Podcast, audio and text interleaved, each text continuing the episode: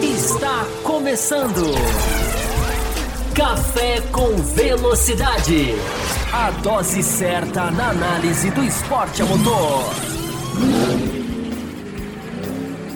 Olá, você que nos prestigia e interage ao vivo no youtube.com/barra Café com Velocidade. Para você que nos vê posteriormente ou nos ouve nos streams e agregadores de podcast. Está começando mais um podcast Café com Velocidade, que desde 2007 ele traz o melhor da análise do automobilismo.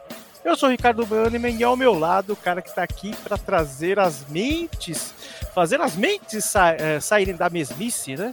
E começar a analisar melhor os padrões da Fórmula 1.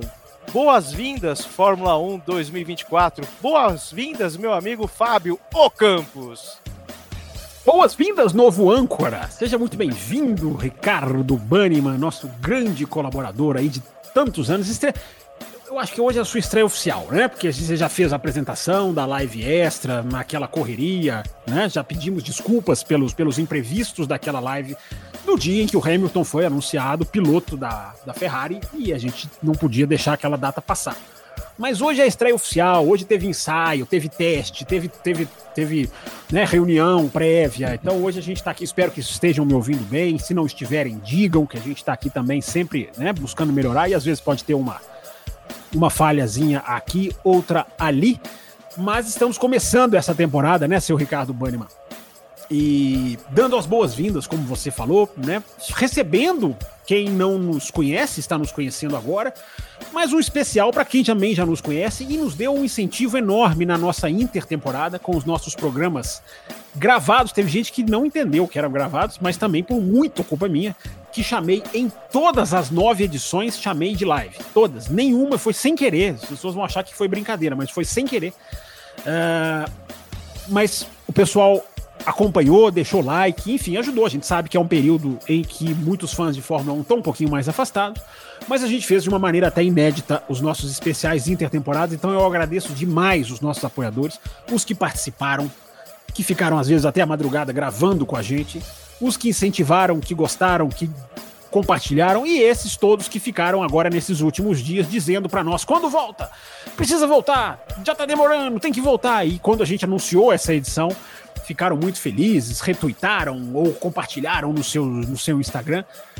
Então vamos lá, né, o Mano? Mas também saudando aqueles que estão nos conhecendo agora, né? Que a gente está fazendo aqui a primeira de segunda-feira do ano.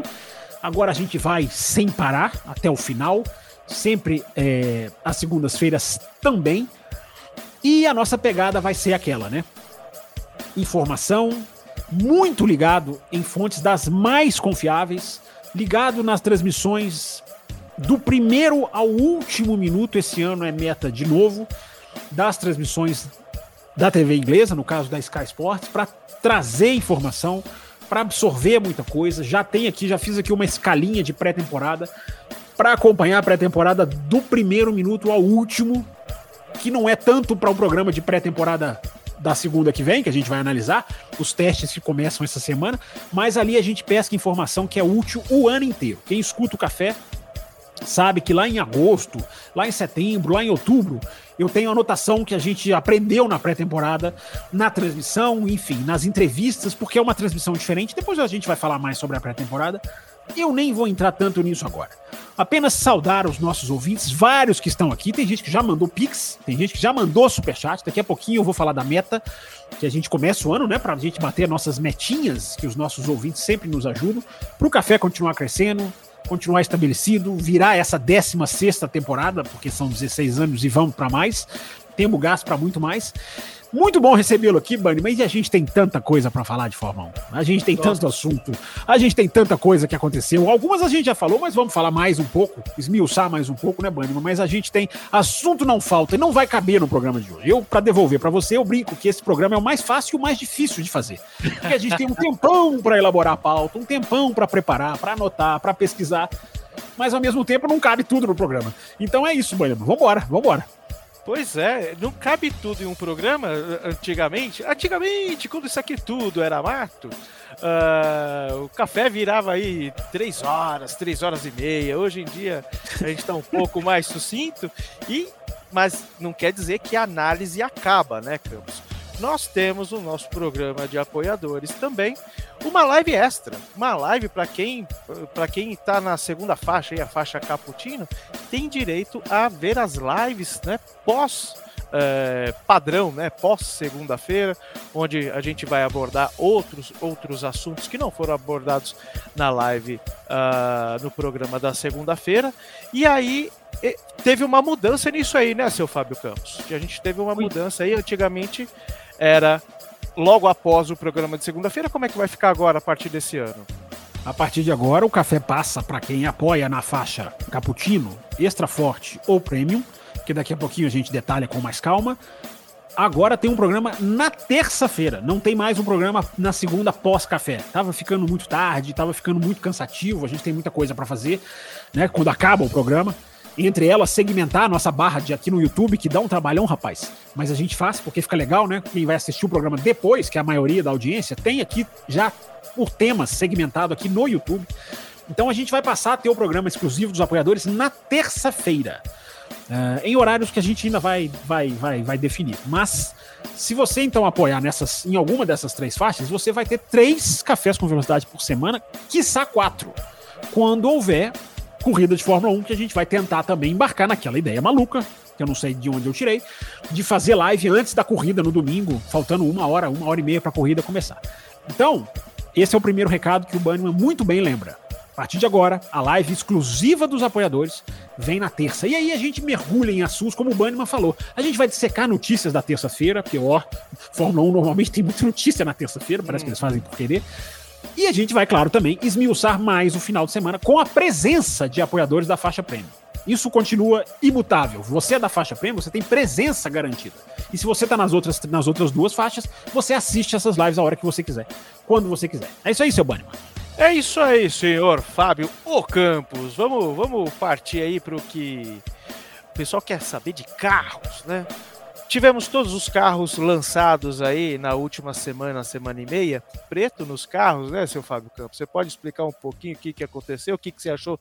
Eu quero dar um parâmetro geral, já que a gente já fez uma introdução aqui de do café e é importante deixar muito claro nesse começo da temporada sobre a Fórmula 1 2024.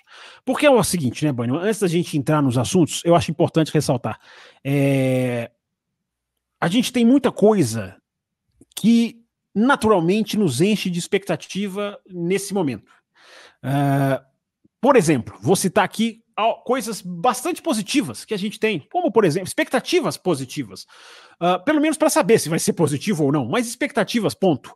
Como por exemplo, a terceira tentativa da Mercedes, né, a chance 3, o strike 3 da Mercedes, no ano que é o ano de despedida do Hamilton. Uh, a gente tem a gigante expectativa sobre o que vai virar a McLaren. O que será dessa McLaren? Uh, que tipo de piloto vai se tornar esse Piastre? Uh, a Ferrari continua a sua evolução, que nós vimos, enfim, depois de tanto tempo, uma evolução da, da Ferrari. Para mim tá bem lento aqui o, o, movimento na tela, mas eu não sei se é só para mim. Se estiver bom para vocês aí, a gente segue. Ah, ótimo. A ousada configuração da Red Bull, que nós vamos esbarrar, também lá na frente, a ousada apresentação da Red Bull, embora né, eu já aviso que quem espera que eu fique aqui detalhando asinhas e fotinhas vai se decepcionar, mas evidentemente a gente vai tentar analisar um pouco das tendências para essa pré-temporada.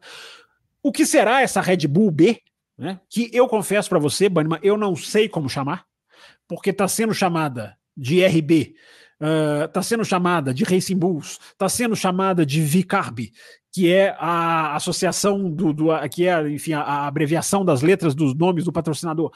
Nós vamos chegar lá nela daqui a pouquinho. Mas tem tudo isso de interessante, né, Banima, que cerca um começo de temporada e uma expectativa. Mas nós não seríamos o café se nós começássemos o programa iludindo o nosso espectador, o nosso internauta. É preciso dizer, é preciso ressaltar a apatia da Fórmula 1 diante do maior domínio de sua história. Eu terminei 2023 batendo nessa tecla, eu começo 2024 batendo nessa tecla.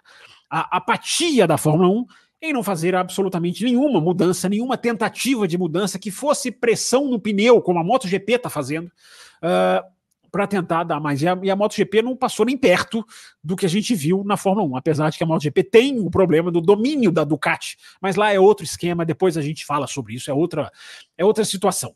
Na Fórmula 1, a gente viu a mesma equipe ganhar 21 de 22 corridas. E a Fórmula 1 sentou em cima disso. Sentou em cima disso. Então, o que, que a gente tem de, de nesse ano, além de mera esperança, porque não é errado ter esperança, não é errado achar que alguma coisa boa pode acontecer. Eu não estou dizendo que não vai acontecer, mas a gente tem que analisar, não é, Bannerman, com os instrumentos que a gente tem. E os instrumentos que a gente tem é o domínio da Red Bull, e nada foi feito em termos de regulamento para não é prejudicar a Red Bull. Porque a pessoa que chegou agora pode estar tá perdida no que eu estou falando. Não é isso. É um movimento aqui, outro ali, para se melhorar o espetáculo. É impressionante como os caras não fazem. Eu estava pensando nisso nessa intertemporada, Bannerman. Os caras não fazem muita questão de 2021. Né? 2021 fica sendo elogiado por mim, por você, pelo, pelo, pelo, pelo Auto Racing, pelos podcasts, pelos, pela internet, pelos fãs, pelos torcedores de um, de outro. É, a Fórmula 1 parece que não tem um apreço por 2021, porque não tenta fazer o que foi feito de 20 para 21, que foi uma sutil mudança no carro, por outros motivos, mas foi feita e olha como aquilo reequilibrou o jogo. Olha como aquilo mudou o espetáculo.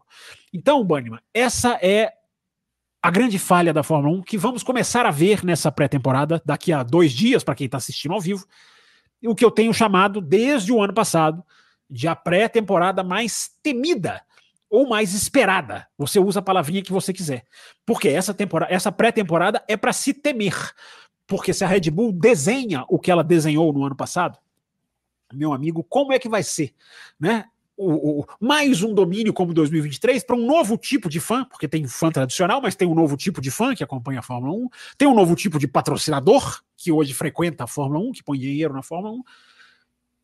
Espero que isso não seja um problema. Vamos falar sobre isso, evidentemente, em todos os próximos programas, porque o próximo a gente já vai ter o desenho da pré-temporada, depois a gente já tem GP do Bahrein, que já está começando. Então a competitividade não vai dar, nem se a gente quisesse não olhar para isso, não vai ter como. Mas nada se compara, Banniman, a algo que a gente já esbarrou aqui. Nada disso se compara, nada disso chega aos pés, nada disso uh, se equipara à enorme vergonha que a Fórmula 1 proporcionou nessa intertemporada ao fazer o que fizeram com a Andretti. Com a disfarçatez maquiavélica de colocar aquilo nas vésperas do anúncio do Hamilton, claramente ensaiado, claramente engenhado para abafar o impacto negativo que eles sabiam que teriam. Claro que eles sabiam, mas eles não têm coragem. Além de tudo, além de não ter coragem de receber Andretti, eles não têm coragem de arcar com microfones diante deles. Nem sei se teriam tantos, porque já vejo um conformismo com a situação Banniman. Já vejo uma normalização da, do. Ah, a Andretti não deu. Aqui não. Aqui nós vamos falar muito sobre esse assunto, está na pauta, inclusive. Então nem vou me estender tanto. Mas era importante, Obama, falar sobre isso, sobre a vergonha da Andretti, né? a maior vergonha em uma pré-temporada, em uma intertemporada de Fórmula 1, e a apatia da Fórmula 1, que não foi apática só nessa questão de tentar melhorar o espetáculo, não. É apática na questão de não mexer na punição de cinco segundos, claramente que virou uma punição que o piloto compra durante a corrida, toma os cinco segundos, consciente de que o prejuízo é menor do que se respeitasse as regras. É, não vemos nada ainda sobre track limits, nenhuma solução sobre limites de pista, nenhuma inovação, nenhuma ideia, nenhuma discussão. Uh, nada sobre ou a regra do motivo de força maior, que arrebentou com a corrida do Sainz, arrebentou literalmente em Las Vegas, né? aquela tampa que solta do bueiro, e o cara foi punido por uma coisa que ele não teve culpa, nada esboçado para se mexer nessa regra. Então, Bunny, estamos começando 2024, como eu falei, com coisas positivas para aguardar, com coisas saborosíssimas para a gente construir expectativa, mas não dá para não ser crítico, não dá para deixar passar os problemas da Fórmula 1, não dá para deixar passar a má gestão com que ela está sendo submetida e a sacanagem com que ela tratou Andretti, que eu repito, a gente vai voltar nesse assunto ao longo desta edição, meu caro Ricardo Bani. Então agora, eu até esqueci o que, você me perguntou, mas eu acho que, acho, acho que, era importante fazer essa introdução. Sejam bem-vindos, o Café com Velocidade é isso. Esse é o começo da Fórmula 1 2024. É, eu acho que você explanou muito bem um resumo aí do que foi é, 2023 em poucas palavras você conseguiu colocar uh, todos os, toda a problemática, né, tudo que, que poderia ser usado de, de experiência. Né? Erros acontecem. Eu acho que quando, quando a Fórmula 1 fez aquele, aquele quali que era que os carros eles iam perdendo tempo a cada volta, ia saindo, o último ganha, enfim, foi uma porcaria? Sim, foi uma Sim. mas eles tentaram, eles, eles foram lá e tentaram inovar, deu errado, ok, voltou para trás. Agora só por esses poucos minutos que você falou que teve tanta coisa que aconteceu, que falou, puxa, olha, isso aqui não tá legal, vamos melhorar? E não fizeram absolutamente nada. O, a maior vergonha das últimas semanas foi a questão da Andretti. É, chegar a falar que André, o nome Andretti tem um certo reconhecimento, como de um, em um tom jocoso, um tom é, é, cara, quem foi, foi de mau gosto? Né? Mário né? Andretti, Mário Andretti na própria Fórmula 1. Que exemplo esse cara dá para o automobilismo americano, que é reconhecido no mundo inteiro? E aí a Fórmula 1 vem e abafa com Sir Lewis Hamilton também, uma, né, uma grande notícia, uma notícia bombástica, tanto que a gente né, chegou aqui em edição extra para cobrir, comentar, enfim, mas a Fórmula 1 parece que não vem não vem olhando para os seus próprios erros, não querem ter trabalho como em 2021. É, temporada essa que vai ecoar por décadas, eu tenho certeza que ainda vão lembrar de 2021. Mas a gente estava falando do, da parte. Só completar uma coisa? Vou completar uma coisinha, porque eu esqueci de um detalhe também. Além Opa. de toda essa apatia, além da sacanagem, nós vamos voltar a falar da Andretti, repito, longo, ao longo da edição. Que é a questão do novo carro, que ainda está devendo, e ainda é um festival de DRS que vai ser aumentado nesse ano, né? Porque vai começar a ser aberto uma volta mais cedo. Então a gente passa anos e anos ouvindo sobre esse novo carro, fazemos até programas especiais aqui no canal, detalhando o novo carro. Vem aí o novo carro.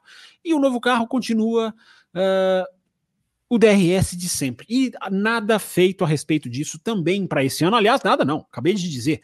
Até ampliaram o DRS. Então é a outra coisa, essa apatia, porque mudança, Banniman, para se melhorar o espetáculo, independente dessa de redistribuir as forças, mas para melhorar a ultrapassagem, para melhorar a qualidade da Fórmula 1, e sejam bem-vindos, o Café com Velocidade está no ar para falar da qualidade das corridas, porque é a nossa linha mestra aqui no canal. É bom dizer, porque tem muita gente conhecendo a gente.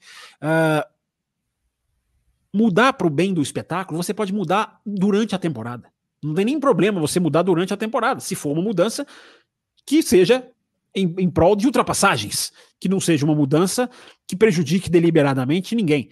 Mas a Fórmula 1 não consegue, porque tem construída nela um sistema, uma, um, um organismo de mudança de regra tão complexo, tão dependente, tão burocrático, que não consegue fazer isso durante o ano. Então começamos o ano de braços cruzados, nós, Fórmula 1, né, digamos assim, mas na esperança, na esperança de que algo possa acontecer, embora, repito, a gente vem do maior domínio da história e a gente viu que domínios caem com mudanças de regra. Normalmente, domínios caem com mudanças de regra.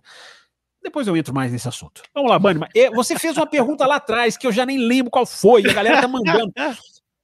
Ô, ô, Banima, pessoal tá mandando superchat, pessoal tá mandando pix, nós vamos atender todos aqui. Se a gente não atender durante os assuntos, no final a gente paga a dívida. Isso. Lembrando, Lembrando, valor mínimo de R$ reais para Pix e Superchat. Uh, para contar para nossa meta de, de 18. A gente começa com aquela meta, né? 18 Pix ou Superchat, como vocês quiseram.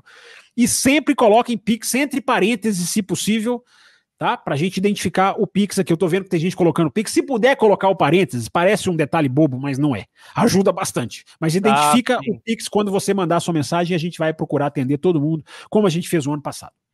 É mesmo, eu passei por alguns aqui. Se você não tem o seu olhar aqui, eu, eu seu olhar treinado teria passado batido por mim. Então, vamos dar uma olhadinha lá. Uh, eu ia, estava falando, né, sobre a parte estética, né, a parte mais marketing aí. É, segundo o Thiago Raposo, se os carros tivessem todas as mesmas cores, ele não, não ligaria, né? Mas nós temos os patrocinadores, nós temos as cores que identificam aí uh, as equipes. O que, que você achou uh, dessa, desse excesso de, de preto e acho que talvez a, aqueles mais atentos já sabem aonde que eu quero chegar, mas você a gente vê carros muito pretos, né? Se, se não me engano, a Ferrari tem um pouco menos, né? Tem o seu vermelho predominante aí. Mas o que, que você achou dessas desses novos eh, dessas novas formas de estrear um carro, né? Muito só com design gráfico, né? Não tem mais aquelas grandes eh, eu não, sinceramente, eu não sei, eu acho que teve uma ou duas equipes que fizeram uma, uma estreia, né, uma apresentação do carro fisicamente. O restante foi tudo uh, via computador. O que, que você achou dessas novas, dessa nova tendência de ter mais preto e menos colorido nos carros, Campos? É, vamos lá, Urbano, boa, boa, boa, boa questão para a gente começar a discutir, né? Assim, são duas coisas diferentes, né? Primeiro, assim, as imagens digitalizadas, as imagens que escondem o que as equipes não querem revelar, por isso que eu falei na abertura, né? Eu não, não costumo aderir a essa onda de analisar carros tecnicamente baseado nas, nas primeiras amostras, porque, por exemplo, dois anos atrás, a Mercedes mostrou lá um carro com sidepod na hora que abriu a garagem Aliás, ela andou com o sidepod em Barcelona, tinham dois testes, que era o lançamento do carro com efeito solo. Quando foi para o Bahrein, na hora que abriu a garagem, não existia sidepod no carro. Então, é, é nos testes que a gente vai ver para valer.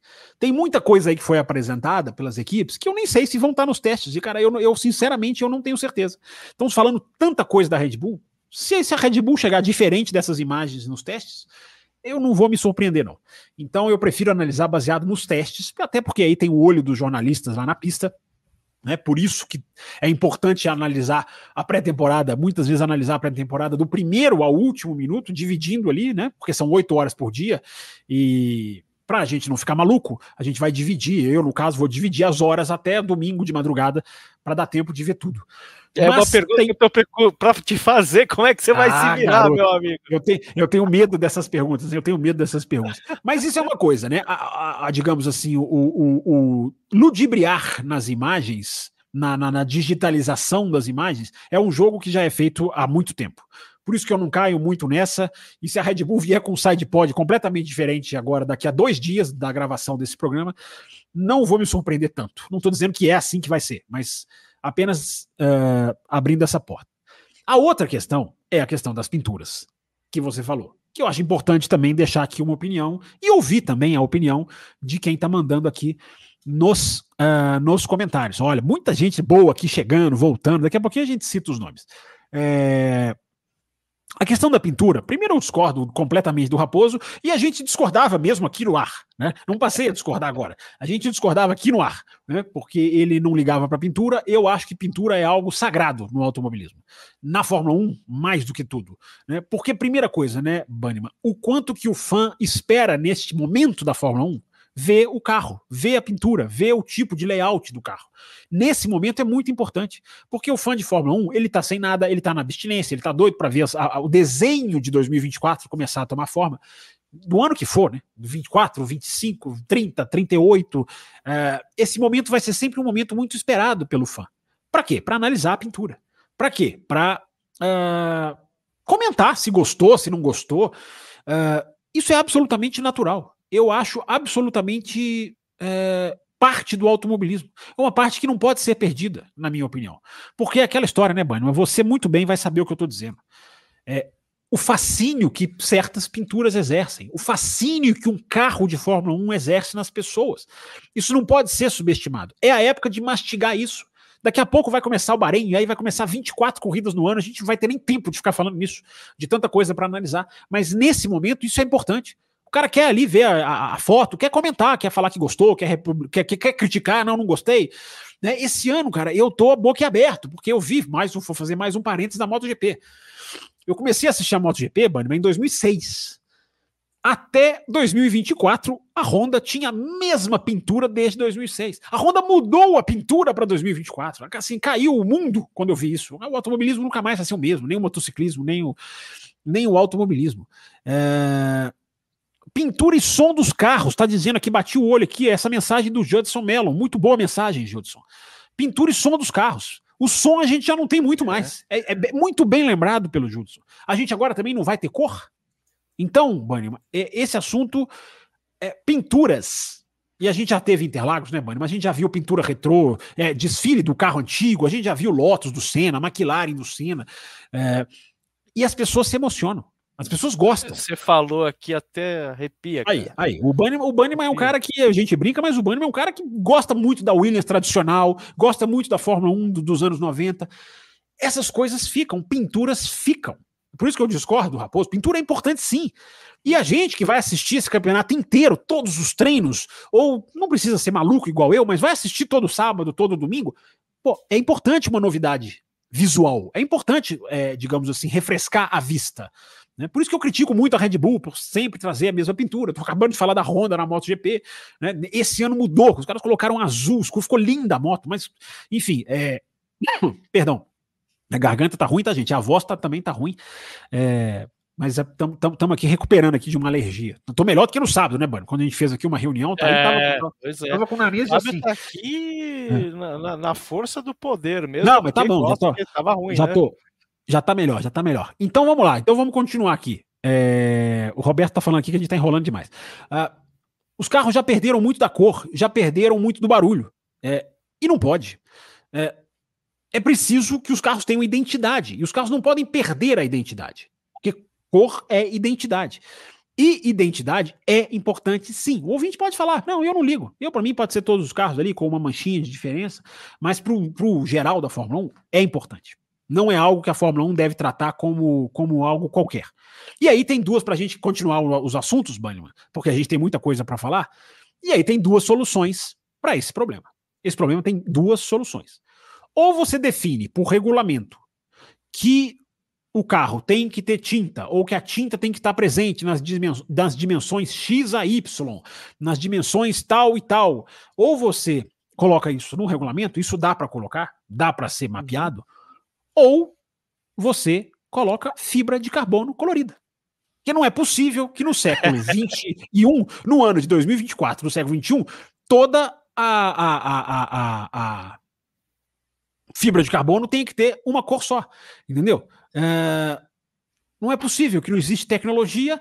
Olha só, tem um visitante ali no cantinho, chegando ali, aparecendo ali do lado do banho, um visitante branquinho. Ah. Deixa ele, deixa ele, não pode ele não. Deixa, já vi que vai ser presença. Já vi que temos um terceiro integrante do café. Maravilha, maravilha. Né? Maravilha, tá? É, pessoal, vamos manter a linha no chat, senão eu vou bloquear, tá? Vamos manter é, a linha aí. Primeiro programa do ano. Tá? É, Discordem, mas pessoal, vamos manter a linha aí, tá? Vamos manter é... o decoro, senhores. Vamos manter o decoro, o decoro aqui. parlamentar. Então, Banniman, tem solução. É um problema que tem solução. E por que que acontece? Só sempre lembrando, o ouvinte que tá aqui, a maioria já sabe, pessoal craque na Fórmula 1. Os caras descobriram que perde-se muitos quilos né, com, com, com, tirando a pintura. Sim. Então os caras vão lá, você pega, você pega a Renault, né, Alpine. É, esse ano ela vai, ao invés dela ter um cano de, de, escapamento, né, cano de descarga no popular, que é que é curvado, ela colocou esse cano reto, porque aerodinamicamente e, e para liberação da, da, da, da, da, da, da do, enfim, do, do, do, do, resíduo do motor, uh, é mais eficiente que o cano seja reto. Para esse cano ser reto, ela precisa reforçar a caixa de câmbio que está embaixo. Para ela reforçar a, casa, a caixa de câmbio, o carro fica mais pesado. Então ela vai tirar onde? Vai tirar na pintura. Então os caras vão tirar na pintura para sempre agora. É meio que um caminho sem volta. Então uma intervenção da FIA eu não acho uma má ideia não, senhor Ricardo Banniman. Pois é, e, só para puxar a questão da, da, das pinturas, quem está aí nas faixas Cappuccino, Extra Forte e Premium tem direito a, a, participar de sorteios, né, seu Fábio Campos? Você pode conseguir algumas, a, algumas miniaturas, por exemplo, o F1 TV Pro. Por, imagina se de repente um carro como este aqui, lindo. Olha que isso, rapaz. Olha, não, peraí, peraí, peraí. Eu vou, até te, eu, vou, eu, vou, eu vou até te colocar a tela inteira. Peraí, vou até tirar o banner aqui. Peraí, peraí, peraí. Imagina se um carro desse. É que os outros, o, o do, do Mais Senna, perto, por favor. Mais perto, por favor. Esse é preto mesmo, gente. Esse não é Esse preto é de fibra de carbono, não, hein? É, Esse é então. é tinta preta mesmo, hein? Aí você imagina se um carro desse não aparece, não, não, não existisse, né? Uma, ou uma variação dele. Isso aqui é, aqui é 2000 e 2011, 2011. Agora você imagina se essa Lotus preta, a Lotus amarela da Camel, se qualquer outra coisa não existisse, para que você assine os nossos planos aqui e arrisque-se a ganhar uma miniatura como essa ou outras, né, seu Fábio Campos? Como que o pessoal pode fazer para participar dos nossos sorteios aí? Tem que estar tá em algum dos nossos grupos de apoio, não é verdade? Na faixa extra forte, você concorre à assinatura da FTV até o final de 2025 e na faixa prêmio você concorre a miniaturas de Ferraris, Red Bull, Mercedes, como o Banniman anunciou. E na faixa prêmio você também tem a participação garantida aqui no canal, nas, nas lives de terça-feira, que agora vão ser as terças, exclusivas para apoiadores, e você concorre a três ingressos. Na verdade, um, você concorre a um ingresso três vezes, né? Serão três sorteios de um ingresso para o GP do Brasil de 2024, seu Ricardo Banniman. Então, pois sendo é. apoiador você tem um monte de benefícios que a gente vai explicando mais detalhadamente ao longo da edição, mas já está aí lançado as duas faixas principais, Extra Forte e Premium, para quem não conhece. E você falou da F1 TV Pro, vai até quando? Final 2020. de 2025. Você é Não Mas... falei errado, não, hein? Não falei errado, não. Você é sorteado aqui é, na, nas próximas edições, que a gente já, já vai começar a sortear. E você ganha até o final de 2025. Vambora, mano. Vamos continuar. Vai ver Lewis Hamilton nesse carrinho vermelho aqui. Para você ver o Lewis Hamilton, bem, bem lembrado, para você ver Não é Lewis é Hamilton na Ferrari, na F1 TV, se você ganhar, vai até o final de 2025. e qual foi, uh, qual que é o impacto aí? Uh, o impacto não. Você falou que é, é muito importante, a Red Bull é um carro aqui que não tem muitas variações. Qual foi o que você mais gostou, seu Fábio Campos? Só para a gente arrematar esse lado aqui das pinturas. Ah, das pinturas? Não, porque eu já ia te falar que a Red Bull. Eu achei que você já estava falando dos do, do, do, detalhes técnicos, eu já ia te dizer que a Red Bull tem muitas variações. Na é, pintura, não. É, vamos entrar. Eu acho que a nova equipe da Red Bull ficou muito bonita. Mas aí é uma questão muito pessoal, né? Assim, muito, muito, muito, muito de cada um, né? Essa nova equipe da Red Bull, que eu vou descobrir como chama, RB. Tá, tem muita gente chamando de RB, né? Tem muita gente mesmo é, é, chamando de RB.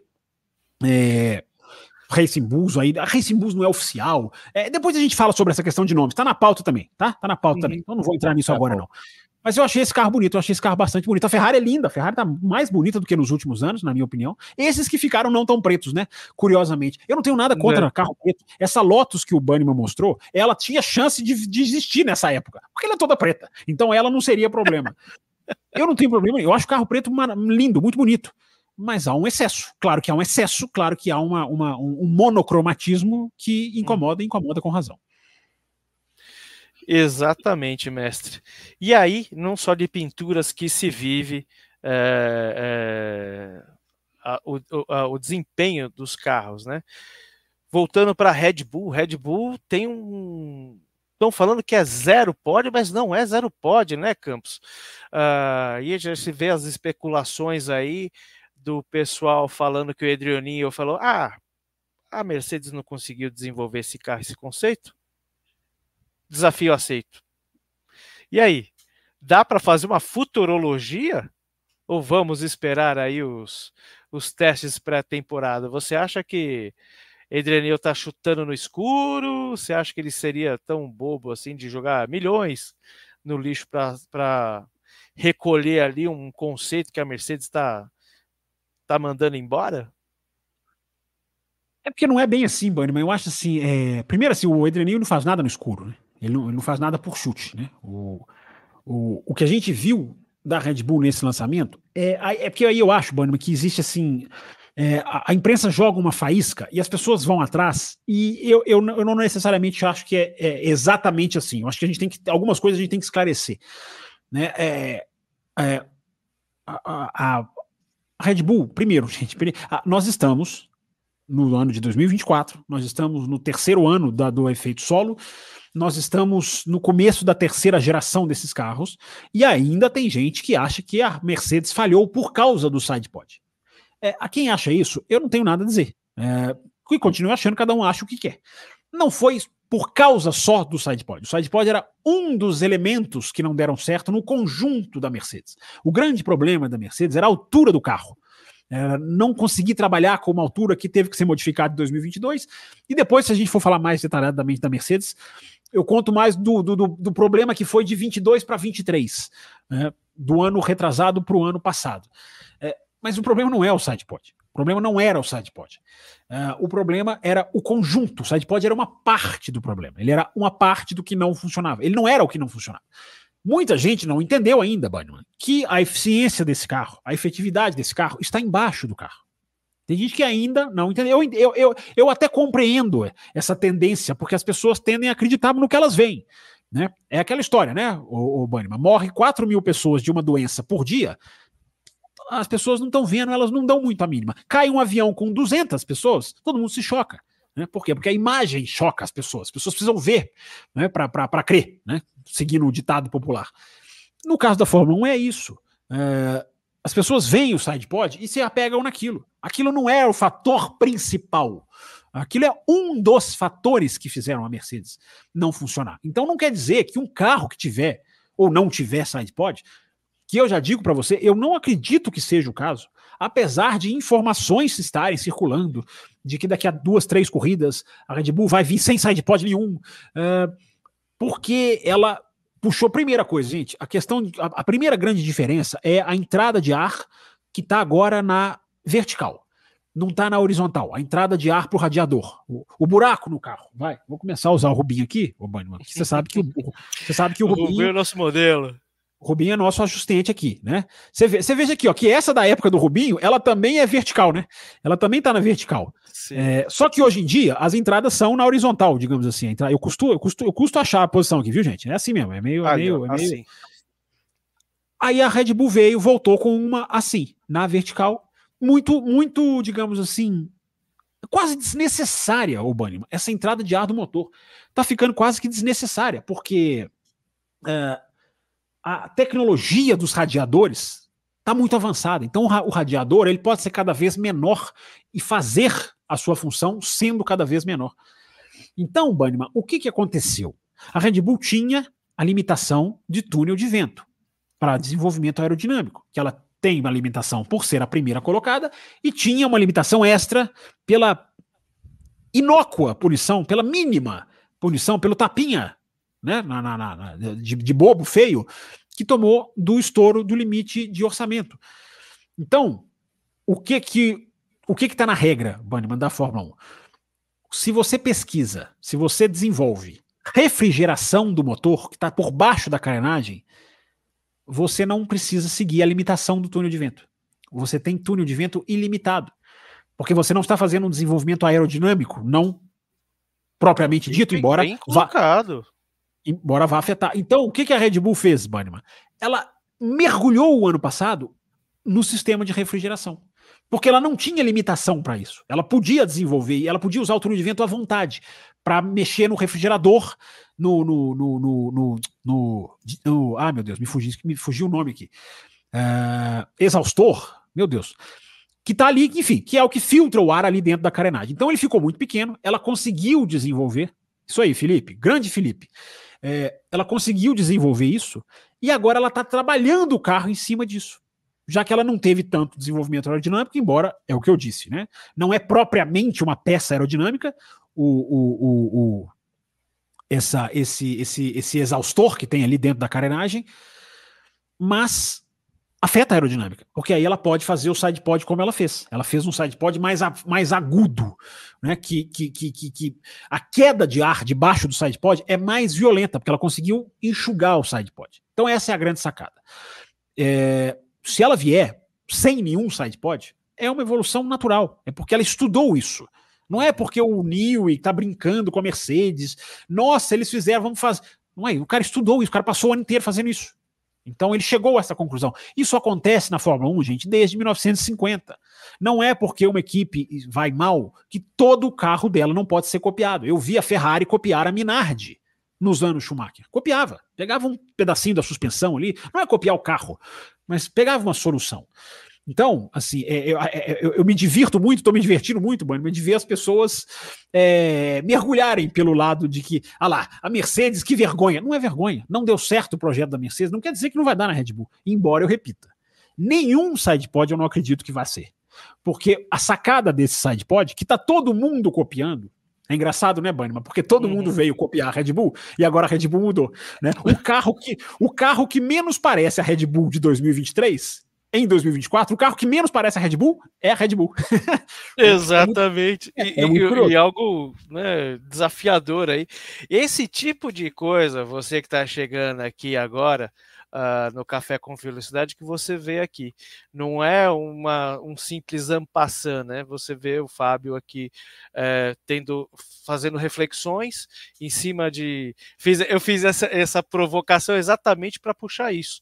Uh, eu vi um monte de veículos e veículos grandes, Campos, falando que era simplesmente e não de forma sarcástica, mas de forma é, veemente, batendo ali, que era um desafio que o Adriani falou: vou fazer o zero pode funcionar. Eu acho que é uma, uma, uma visão muito, muito simplista do que é a Fórmula 1. A Fórmula 1 envolve milhões, uhum. desenvolvimento, Isso, é.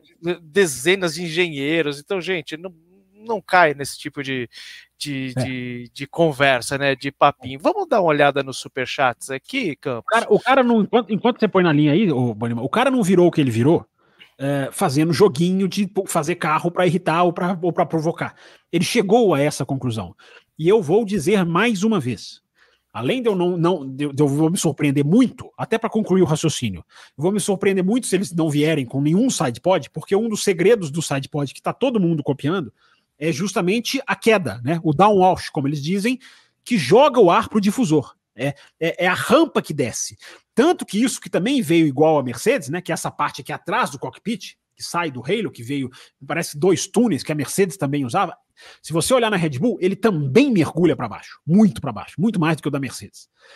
É, então, tirar o sidepod, eu não acredito, embora, gente, eu não sou engenheiro, tá? Eu estou falando aqui uma coisa absolutamente é, é, é, de, de, achismo da minha parte agora. Eu não acho que vão fazer isso. Mas se fizerem, como é a informação que circula, nós vamos ver, vamos, vamos tentar entender e vamos procurar. O que deu para pesquisar e deu para entender é isso. Trabalharam dentro da carenagem, debaixo da carenagem, na refrigeração do motor. Conseguiram enxugar aquilo ali. E enxugando aquilo ali, enxugaram mais ainda o sidepod. Ou seja, é o impacto aerodinâmico, é, é, é, o que a Fórmula 1 faz, né? É o das entrelinhas. O regulamento não proíbe nenhuma, não dá nenhuma limitação de túnel de vento para você mexer em refrigeração de motor. Os caras refrigeram o motor de uma maneira cada vez mais enxuta, e a palavra é essa, porque vai diminuindo as peças, e aí eles conseguem afetar a aerodinâmica com isso, porque eles conseguem enxugar mais ainda o carro. Então, Bunny, isso é o que deu para apurar. Agora, hum. mais uma vez, para seguirmos com o programa. Se a Red Bull aparece agora no Bahrein, com um carro bem diferente, e essas fotos foram nada mais, nada menos do que ludibriação, até para tirar o foco do que está acontecendo internamente na Red Bull, que nós também vamos esbarrar, eu não vou me surpreender em nada. Não estou dizendo que vai ser, não estou dizendo que esse carro da Red Bull é de mentira, mas tenho um pé atrás de que pode ter coisa ali que os caras fazem para deixar no ar.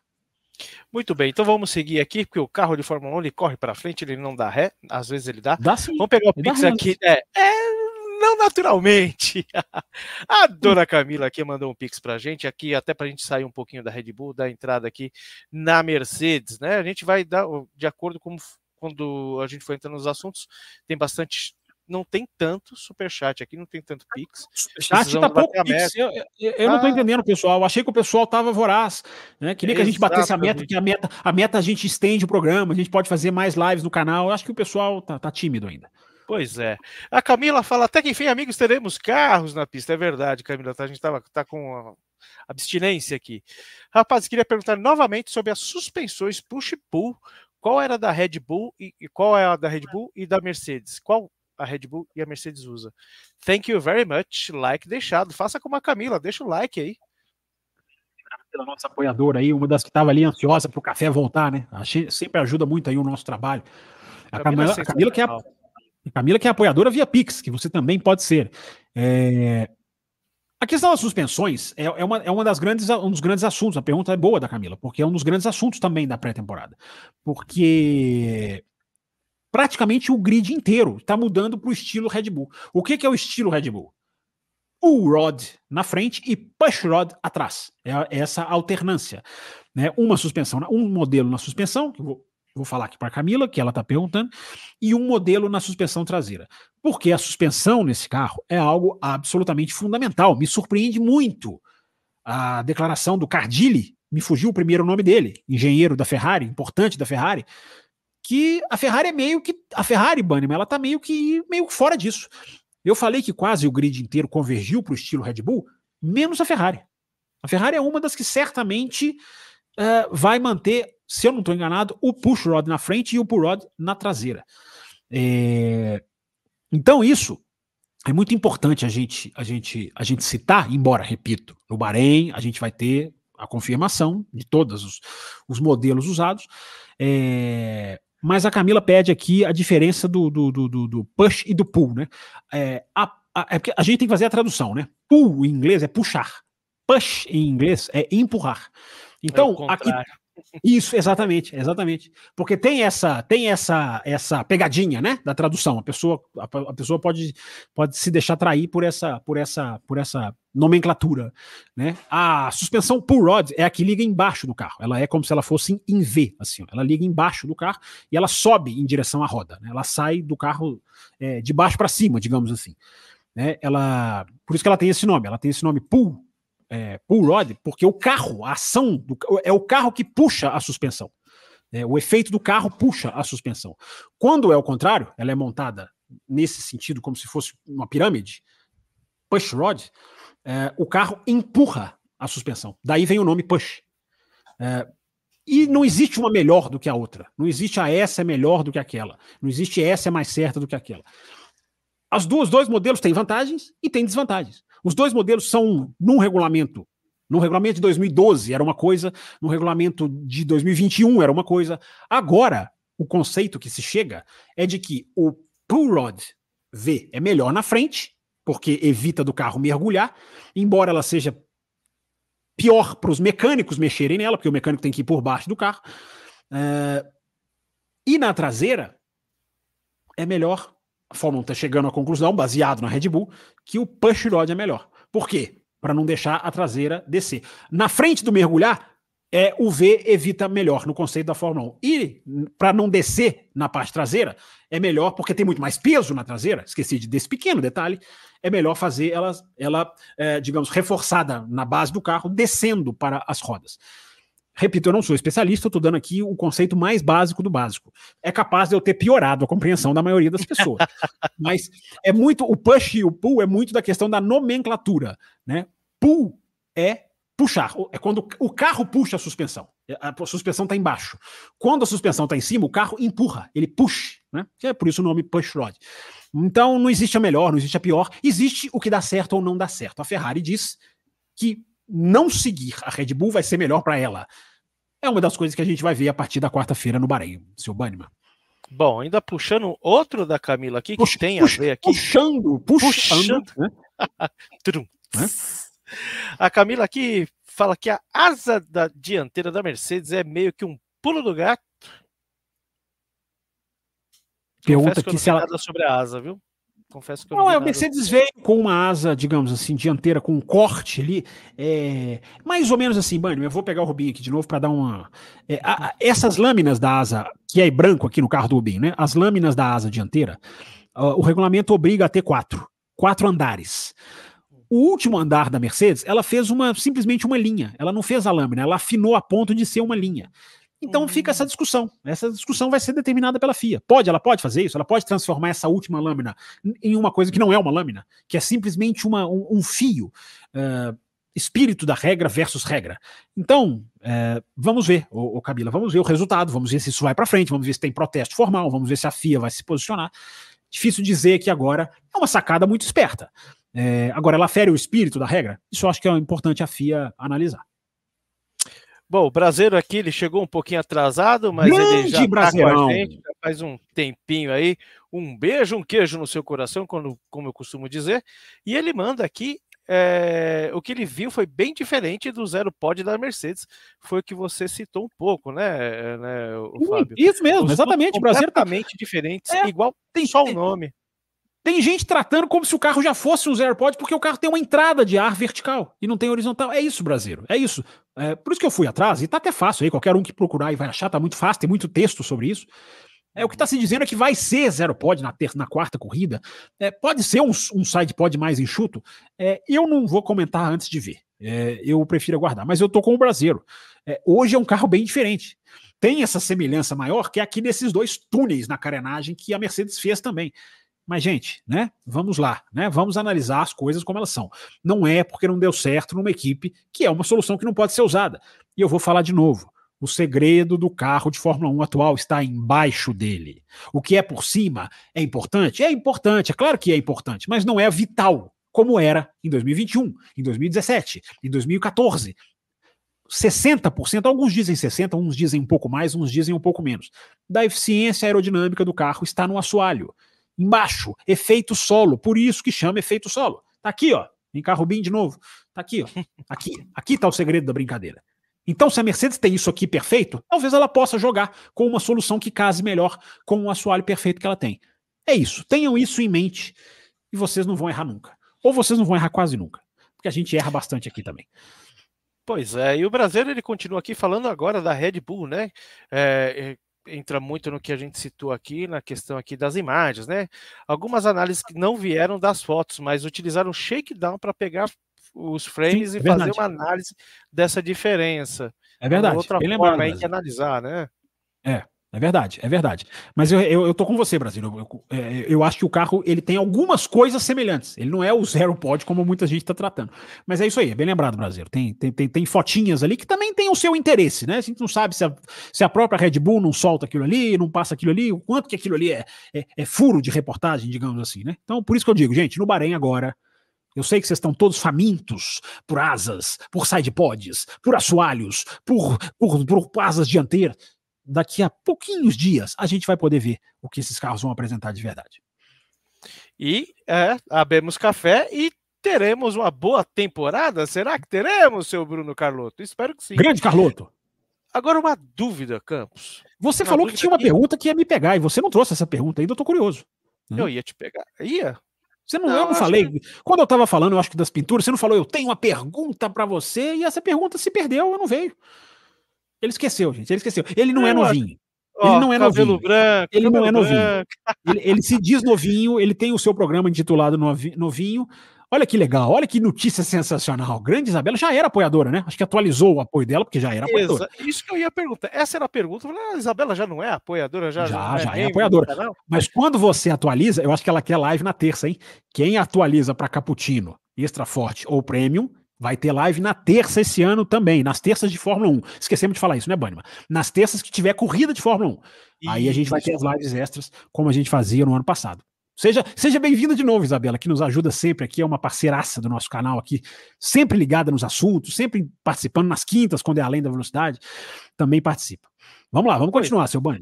E ela, além de ser muito educada, nos dá boa noite aqui. E Ainda manda um superchat, né? É sensacional. Dadas as apresentações, qual foi o conceito que mais surpreendeu e mais previsível? Boa pergunta, hein?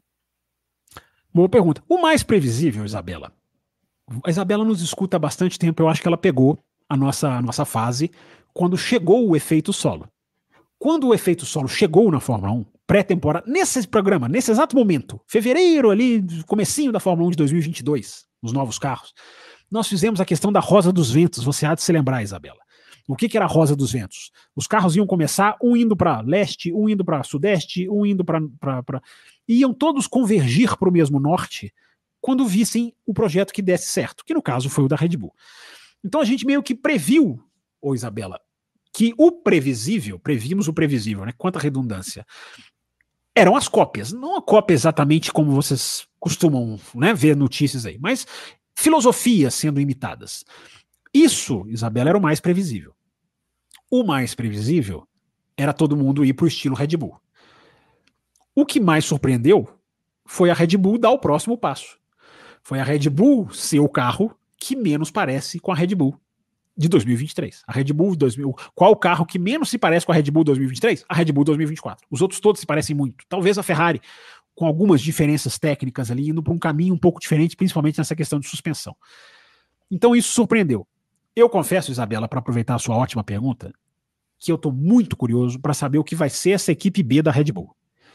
Eu não estou dizendo em termos de nome, porque eu ainda não sei o nome da equipe, mas eu não sei como chamar, mas em termos técnicos. Porque agora há uma aproximação, essa vai ser a grande briga política dessa temporada, Banniman. A grande, a grande discussão política dessa temporada vai ser a proximidade da Red Bull com a RB, vamos colocar assim. E o uhum. quanto pode, o quanto não pode, o quanto uh, deve, o quanto não deve, vai depender do quanto esse carro vai andar. E eu estou muito curioso para saber o quanto esse carro vai andar. Olha, Campos, eu, eu, eu gosto sempre, até uma, uma, discussão antiga aqui do café é, sobre o nome das equipes. Eu tinha uma, tem uma certa emissora que suprime o nome dos patrocinadores Sim, e acaba verdade. afundando. Eu Sim. lembro, por exemplo, eu gostava, eu acompanhava muito vôlei, basquete e tal, então a, a, às vezes as cidades têm lá, sei lá, Sorocaba, Nestlé, né, Piracicaba, Leite Moça, sei lá. E aí na transmissão é colocado só o nome da cidade. E aí o patrocinador, o cara que está injetando, que está investindo no esporte, ele acaba não tendo o seu produto valorizado. Eu tomei para mim esses dias atrás que eu vou chamar, por enquanto, se não tiver um nome melhor, eu vou chamar de Vida Cash, de Visa Cash. E aí, sei lá, se de repente mudar o nome aí, a gente muda o nome, o nome oficial, mas para mim eu acho que tem que valorizar, apesar de não precisarem, né? Porque eu acho que a Visa é trilhardária, mesmo assim, né? Ainda bem que está aí fomentando o esporte. Então, ah, ótimo assunto, mano. Ótimo. Deixa, deixa eu falar sobre esse assunto. Vamos até colocar ele aqui na pauta de uma maneira meio, meio, meio, meio fora de ordem aqui, ou colocar, inserir na pauta, é, porque você falou uma coisa interessante, né? Que vale a pena explorar. Porque um dos, um dos assuntos de pré-temporada, quando ainda não tinha os carros, não tinha ainda o Hamilton na Ferrari, é, esse virou um dos assuntos, né? O nome, os novos nomes das equipes, né? Essa questão do, do, do principalmente do nome da não só da Sauber, né? Mas também da da, da esse da, da, da equipe B da Red Bull, uh, uhum. né? Da Visa Cash App, é, VCarb, como estão como tão, é, é, chamando. Vamos lá, gente, vamos lá. É, não é a primeira nem a última vez que uma equipe tem um nome repleto de patrocinadores. Né? As pessoas, é, é, aquilo que eu estava falando do, do SidePod, né? As pessoas vão numa onda, e eu acho importante a gente vir aqui no café e falar, gente, vamos parar e refletir. Você pode continuar com a mesma opinião que você tem, mas pause e reflita, e reflita com a gente. É, a Lotus do Senna é, se chamava Golden Leaf John Player Special. É, ninguém chamava desse nome. Chamava hum. de Lotus. Mas o nome estava lá. Ninguém chama ou chamava até o ano passado, Aston Martin de Aramco Conizan Aston Martin Racing. Chamávamos de Aston Martin, mas o nome oficial estava lá. Então esse estardalhaço que foi no começo de janeiro, principalmente, da nossa, que nome feio, que nome... É, nome com patrocinador não é problema, é até bom. Como o Banniman falou, o Banniman fez um exemplo muito bom de a empresa está investindo no esporte. O problema com essa equipe, Banniman, é que falta a ela o, o, o nome oficial. Falta ela o nome Alma. Né? É. Porque o, R, o RB, a própria Red Bull diz que o RB não é Racing Bulls. A gente pode chamar, vocês querem? Vocês podem escolher aqui no chat. Vocês querem que a gente chame de Racing Bulls? A gente chama. Vamos fazer um é, concurso aqui. É, é, vamos fazer um concurso de como chamar. É, porque aí, é, nesse caso, esse é o problema. Porque a Sauber, desculpem, gente, a Sauber é a Sauber. Ah, chama Steak, é Sauber. É Sauber, pode, pode, se chamar de Steak quem quiser, mas o nome Sauber está lá. Inclusive, eu acho que o nome Sauber vai ser obrigado a ser usado em alguns países em que o Steak não vai poder ser usado. É, mas tem o um nome lá, tem o um nome raiz lá. É, no caso da equipe B da Red Bull, falta isso. Qual vai ser o nome para chamar? Qual, vai, qual é o, o, real nome da equipe? Porque a Visa e a Cash App não vão ficar para sempre. Não vão ficar para sempre como nenhum patrocinador fica para sempre, né? principalmente dessa equipe B da Red Bull. Agora, isso é um claro sinal, um claro sinal da mudança de donos. A morte do Dietrich Mateschitz vai mudando a cara da equipe. o que está acontecendo na Red Bull e principalmente o que está acontecendo na equipe B, porque o Matrix Cheats fazia questão de dar um nome real para a equipe. Podia ter patrocinador, podia ter uma pintura assim, assado, mas a equipe tinha uma identidade. Olha, olha igual a pintura de novo. É, o cara que estava xingando aqui na questão da hora que a gente estava falando das pinturas vai xingar de novo. É, tinha uma identidade. Essa equipe B da Red Bull está faltando uma identidade. E é importante ter identidade. É a mesma coisa no caso da, da, da, da pintura. É, a Fórmula 1 subestima, desvaloriza o poder da identidade de um time. Né? A Fórmula 1 viu a Tyrrell morrer, não fez nada. Viu a, a Brabham morrer, não fez, não fez nada. Viu a, a Lotus morrer. É, são equipes que, se tivessem hoje, teriam a mesma força que a McLaren tem, que a Williams tem. Pelo menos os donos da Williams tiveram essa sensibilidade, porque mantiveram o nome. Poderiam ter mudado para Dorrington. Qual, qual, qual que é o apego de Dorrington? Não tem nenhum. Nossa, eu ia morrer se fizesse isso. Não, não, existe, não existe mais a Williams como ela era, mas o nome está lá. Por que, que o nome está lá? Porque há a identificação, a raiz, a história, a torcida, ao, ao, ao invisível do esporte que a Fórmula 1 está fazendo questão de matar quando faz o que faz com o Andretti, ao invisível do esporte, que é a identidade. Não só na pintura, mas mais ainda até no nome da equipe. E é isso que falta nessa equipe, Banniman. É, não tenho, repito, não tenho problema nenhum com nome grande, nome de patrocinador, chamar de Vicarb, chamar de Visa, se você quer chamar de Visa, Cash App, não tem problema nenhum, chamem como quiser. Mas está faltando o um nome de alma dessa equipe. Porque equipes gostam de ter torcidas, ou torcedores gostam de ter equipe para torcer. E eu acho difícil um torcedor se envolver com uma equipe que não tem nome. Simplesmente é um nome de Torcer para Visa. é, torcer para Visa é difícil. Uma coisa que é bacana aqui é quando se discorda com respeito, ah, né? Como o brasileiro. É, o brasileiro é, é sensacional. E ele concorda contigo aí. Porém, onde vamos na linha de nomes, até onde vai estar, a, a, vai estar as cores? Respeito, porém, mas é horroroso. É mais ou menos o que você está falando, do nome gigante aí, é, sem, mas, sem uma alma, mas, né? Pois é, Aí, o, o, o brasileiro, a gente também tem que tomar cuidado de não falar o nome que a gente acha bonito. Nós que estamos do lado de cá dos microfones. Vocês, torcedores, repito, podem chamar como quiser. Ah, esse nome eu acho feio, então não vou falar. A, a, a gente do lado de cá, nós, nós, jornalistas, a gente, se não fica, se não fica muito cômodo, né? Não, esse nome eu gostei, achei bonito, vou falar. Não, esse nome é feio, não vou falar. A questão do feio não entra na minha postura. O que, o que, o que entra na minha postura é, eu acho que falta um nome de identidade não tem problema nenhum ter o nome do patrocinador. Pelo contrário, é, é, eu, eu acompanho muito a NBA, o, o Banniman, eu gosto muito da NBA. Embora a NBA não mexa no nome da, dos times que são sagrados, o time muda até de cidade, mas mantém o nome. Eu não sei se você já reparou no nome dos ginásios da NBA, o nome dos estádios de futebol hoje em dia. Né? Uhum. É, é, é uma coisa absolutamente horrorosa. Né? Tem, um, tem, um, tem, um, tem um time da NBA é o Cleveland Cavaliers, o estádio dele chama Rocket Mortgage. É, mortgage é hipoteca, gente. Então o estádio chama Hipoteca Foguete, foguete da hipoteca. é, é, é, horroroso, é horroroso. É horroroso, mas é, é o caminho de hoje em dia. Né? Esses nomes vão mudando porque o, o quem paga vai, vai batizando a, a, o, a, o, time, a arena, mas tem um nome, né? Tem que ter um nome ali de, de, de essência, né?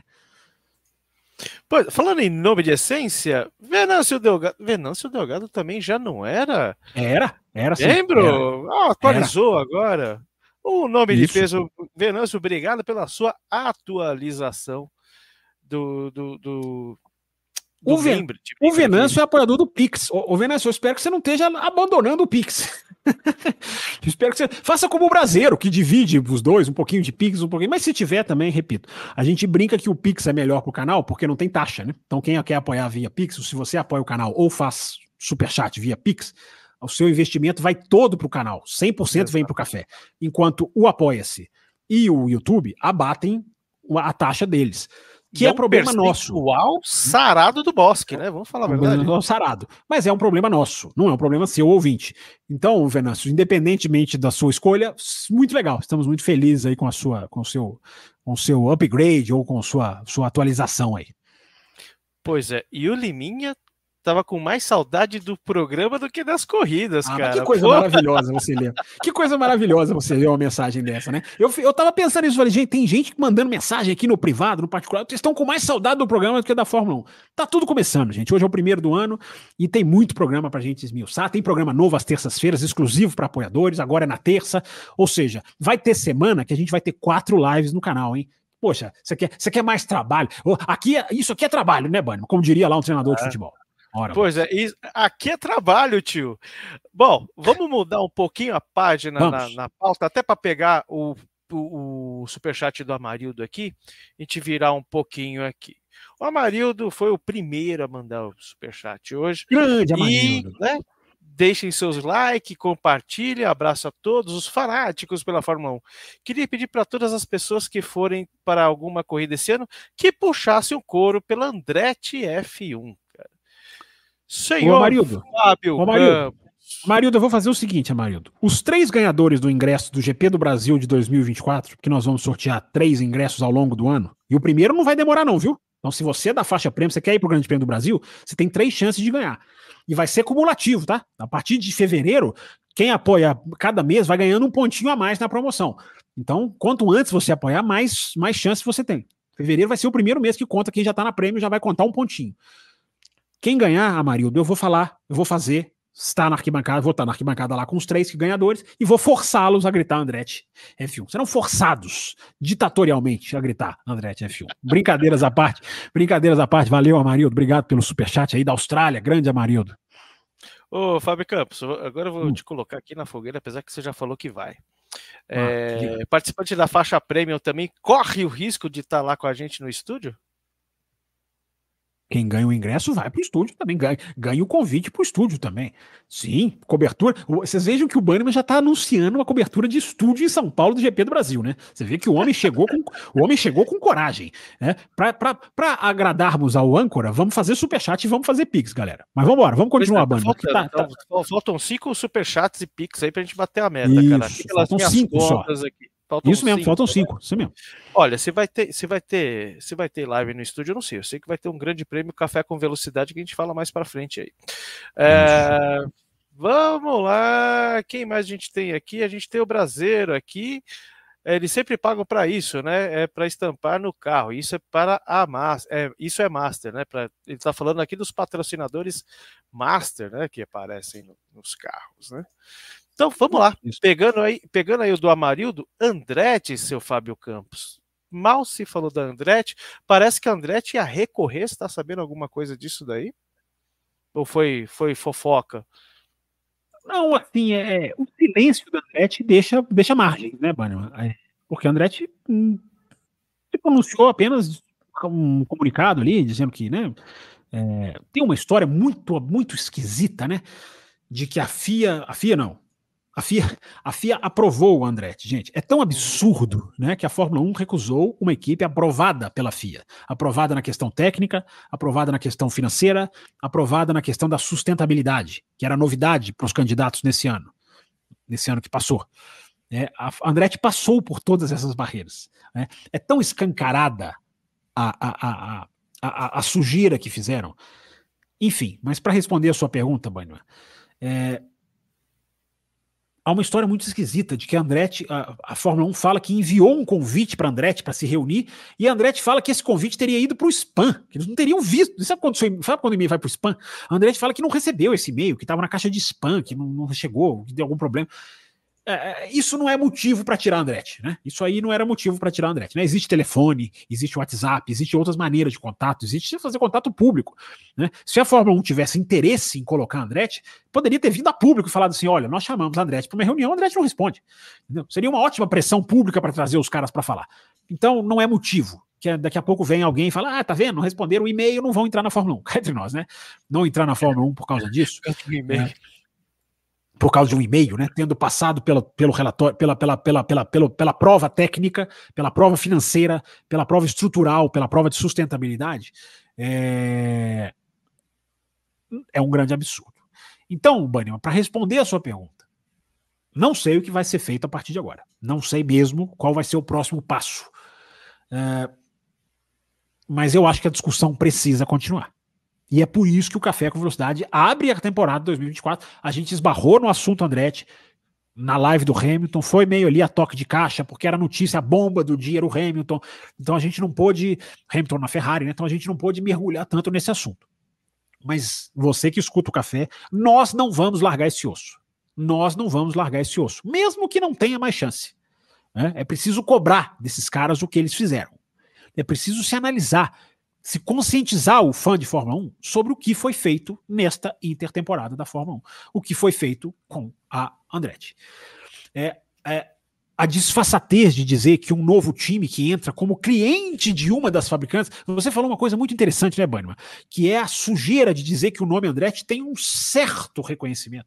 Que além de tudo é, é, é, é baixo, né? É baixo, né? É pisar, é, pisar na história. Isso, é, é pisar na história de quem tem a história riquíssima, inclusive campeão mundial de Fórmula 1, o Mário Andretti é.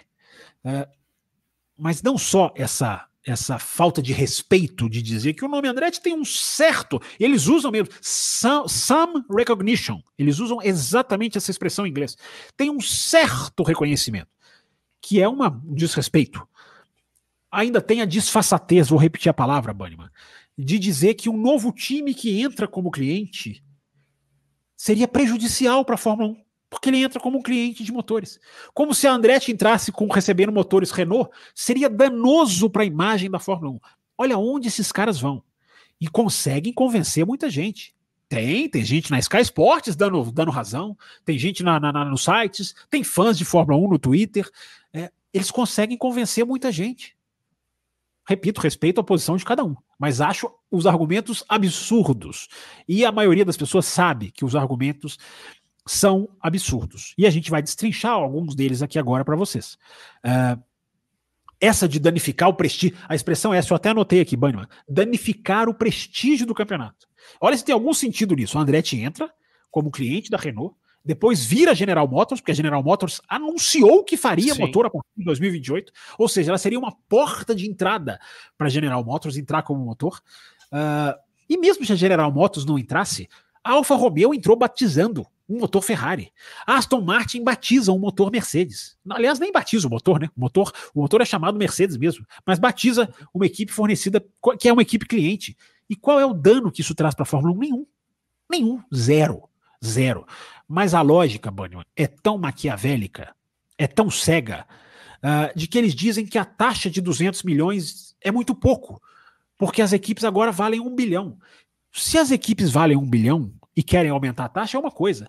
Mas dizer que por as equipes valerem um bilhão de dólares, elas não podem aceitar uma equipe entrar com 200, isso não vai deixá-las mais, não vai deixá-las piores, elas vão valer menos que um bilhão. E se elas passarem a valer 990 bilhões, daqui a um, dois anos, elas vão valendo um bilhão e meio. Porque a Andretti vai, vai, vai agitar o, o mercado americano, vai energizar o mercado americano. É o que eu falei aqui na live extra que a gente fez, Banniman. A Andretti energizaria a Fórmula 1.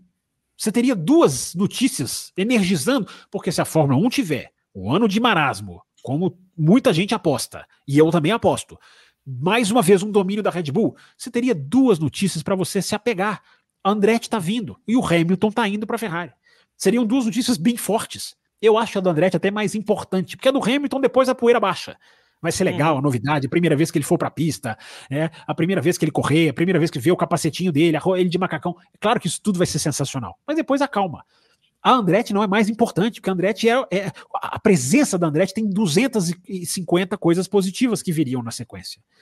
É, então, o Banniman, a lógica maquiavélica e cega de dizer que porque as equipes valem um bilhão, não podem aceitar uma equipe que pague 200 milhões e entre. Arrumamos um jeito, mano, é assim, eles estão dizendo para o mundo assim, ó, arrumamos um jeito de ganhar dinheiro, de ficarmos ricos com 20 carros no grid. Então manteremos os 20, os 20 carros no grid. É exatamente essa mensagem que foi passada pela Fórmula 1, que foi sugada de tal maneira pela ganância, pelo desdém ao esporte, que chegou a ser capaz de escolher ficar com 20 carros no grid. Isso é grave, isso é gravíssimo, isso é seríssimo, isso precisa da imprensa, isso precisa dos fãs, isso precisa de uh, digamos, reverbera reverberação. Por isso que os caras foram maquiavélicos, de novo vou repetir a palavra, de soltar nas vésperas da notícia do Hamilton. Porque a notícia do Hamilton é uma bomba nuclear que devastou esse assunto para muita gente, não para nós. Vamos falar do Hamilton? Vamos, tá até aqui na pauta para a gente falar mais um pouquinho do Hamilton na Ferrari. Mas é aquilo que eu falei na live extra. Nenhuma fartura dura para sempre. Nenhuma bonança dura para sempre, econômica. Isso é, isso é, isso é, isso é, isso é, isso é, é comprovado na economia. Nenhuma bonança dura para sempre. E no dia que a Fórmula 1 não tiver na bonança, já pensou uma Renault decide sair? Já pensou uma Red Bull decide fechar uma equipe e ficar só com uma? Já pensou uma Williams não se sustenta de novo? Uh, e aí? Nós vamos correr com 18? Com 16? Com 14? É, aí, aí eles vão fazer promoção. Aí eles vão fazer promoção. Pra... Andrade, vem cá fazer, promoção agora. Eles vão fazer a sacanagem que fizeram para atrair a, a, a, a HRT, para atrair a Virgin e para atrair a Caterham. Eles vão fazer aquilo. Eles vão mentir e quando elas entrarem, eles não vão dar o que elas, o que elas, o que elas, o que foi prometido a elas.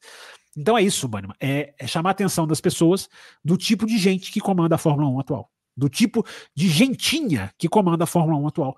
E o que eles fizeram é muito grave. É muitíssimo grave, não é pouco grave. É muito grave. Então, Bannerman, assim, para a gente caminhar, né? É, como seria legal o esporte com 24 carros, com 26, né? A gente teria mais história, mais ação na pista, mais país representado, mais patrocínio, a gente teria mais o tanto de coisa. E não tivemos simplesmente porque os caras né, não querem. Aí vem alguém dizer, aí alguém vai dizer, ah, Fábio, mas e se Andretti falhasse? E se Andretti fosse uma HRT? E se Andretti fosse uma Virgin? E se Andretti ficasse lá tomando dois, três segundos? Se Andretti falha, a chance dela ser comprada por uma outra mais poderosa, por uma montadora, por uma Porsche, que namora a Fórmula 1, por uma Toyota, por uma General Motors, com quem ela pode ter parceria, ela tem parceria, pode não, ela tem parceria.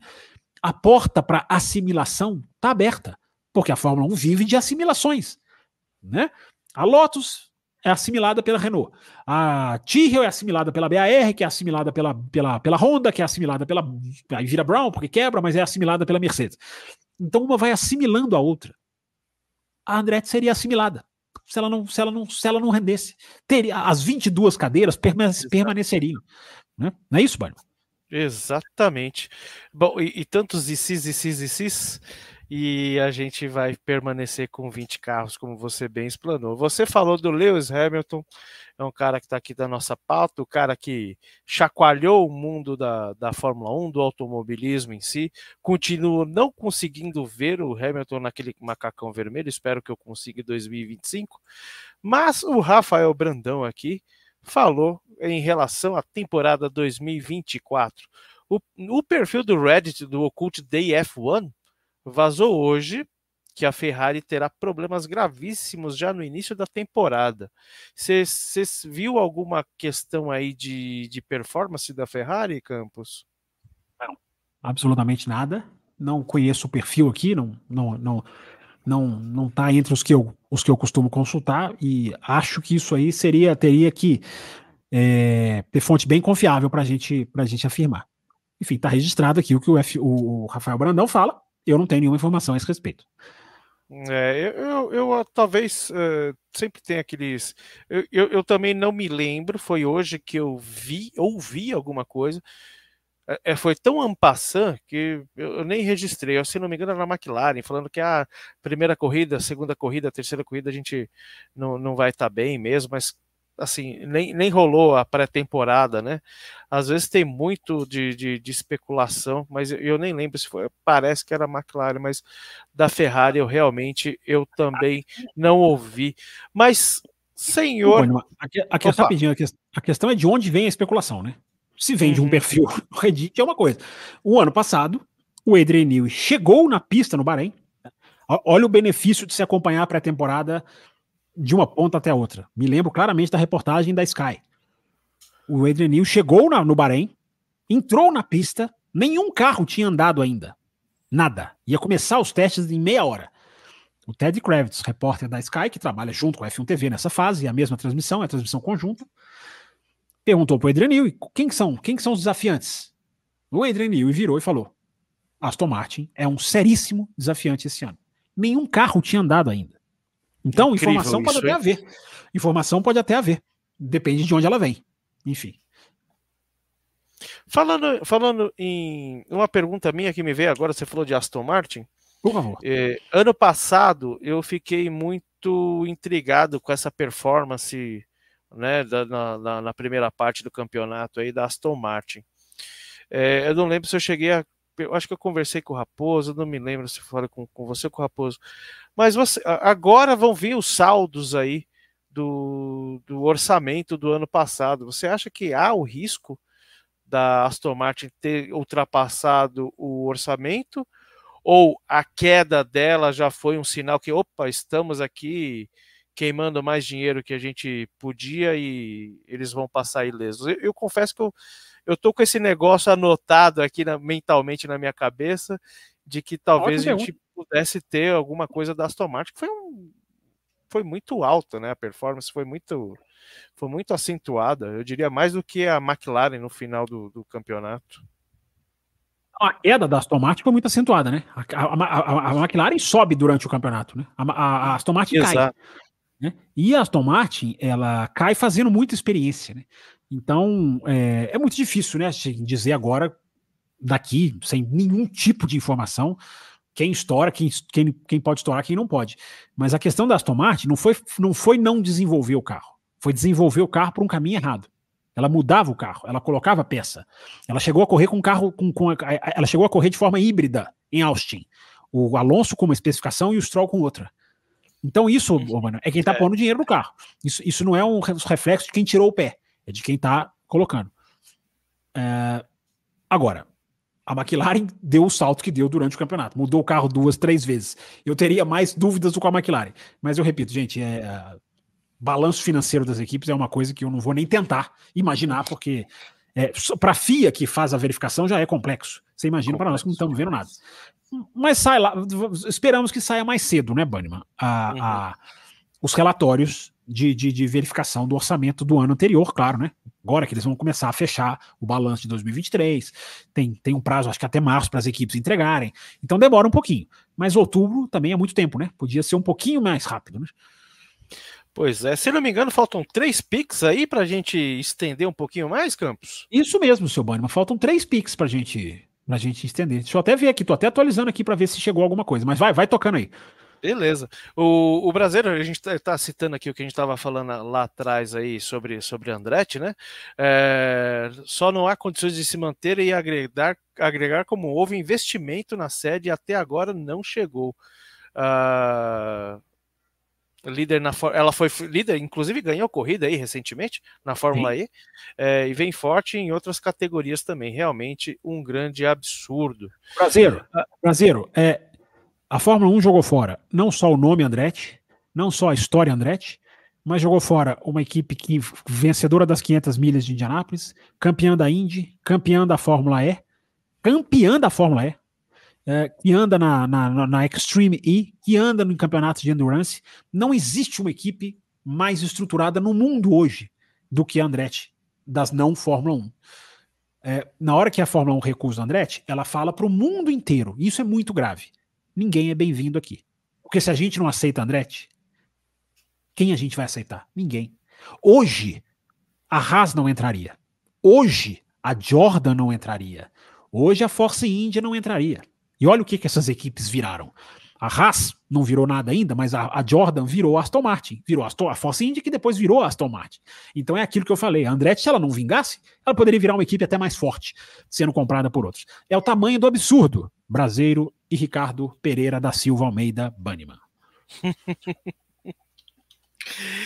É, pois é. Uh... Você me pegou aqui quando eu estava mandando um negocinho aí para ti. É, eu, uh... eu, já ia escrever Pix do Edson. eu estava indo escrever para você Pix do Edson, exatamente, exatamente.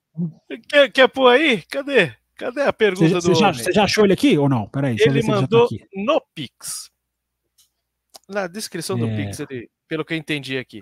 Ah, na descrição. Não, não, não mandou pergunta, perdão, perdão, perdão, perdão. Ele mandou por e-mail. Perdão lá no café com velocidade gmail.com. Ah, então vai demorar um pouquinho. Vamos, vamos continuando, Banner, enquanto eu vou abrir o e-mail dele aqui. Vamos embora. Uh, o que nós temos aqui. Bom, o que eu estou achando é que tem realmente muito. Já lemos o o superchat do Rafael Brandão. Vai pra pauta, um beijo. tá perdido? Tá perdido, vai pra pauta. Vai pra pauta. Tá perdido, vai Não, pra é, pauta. é- é que isso aqui é polêmico, rapaz. Isso aqui é uma coisa que, que parece que tá Tá, rolando. tá.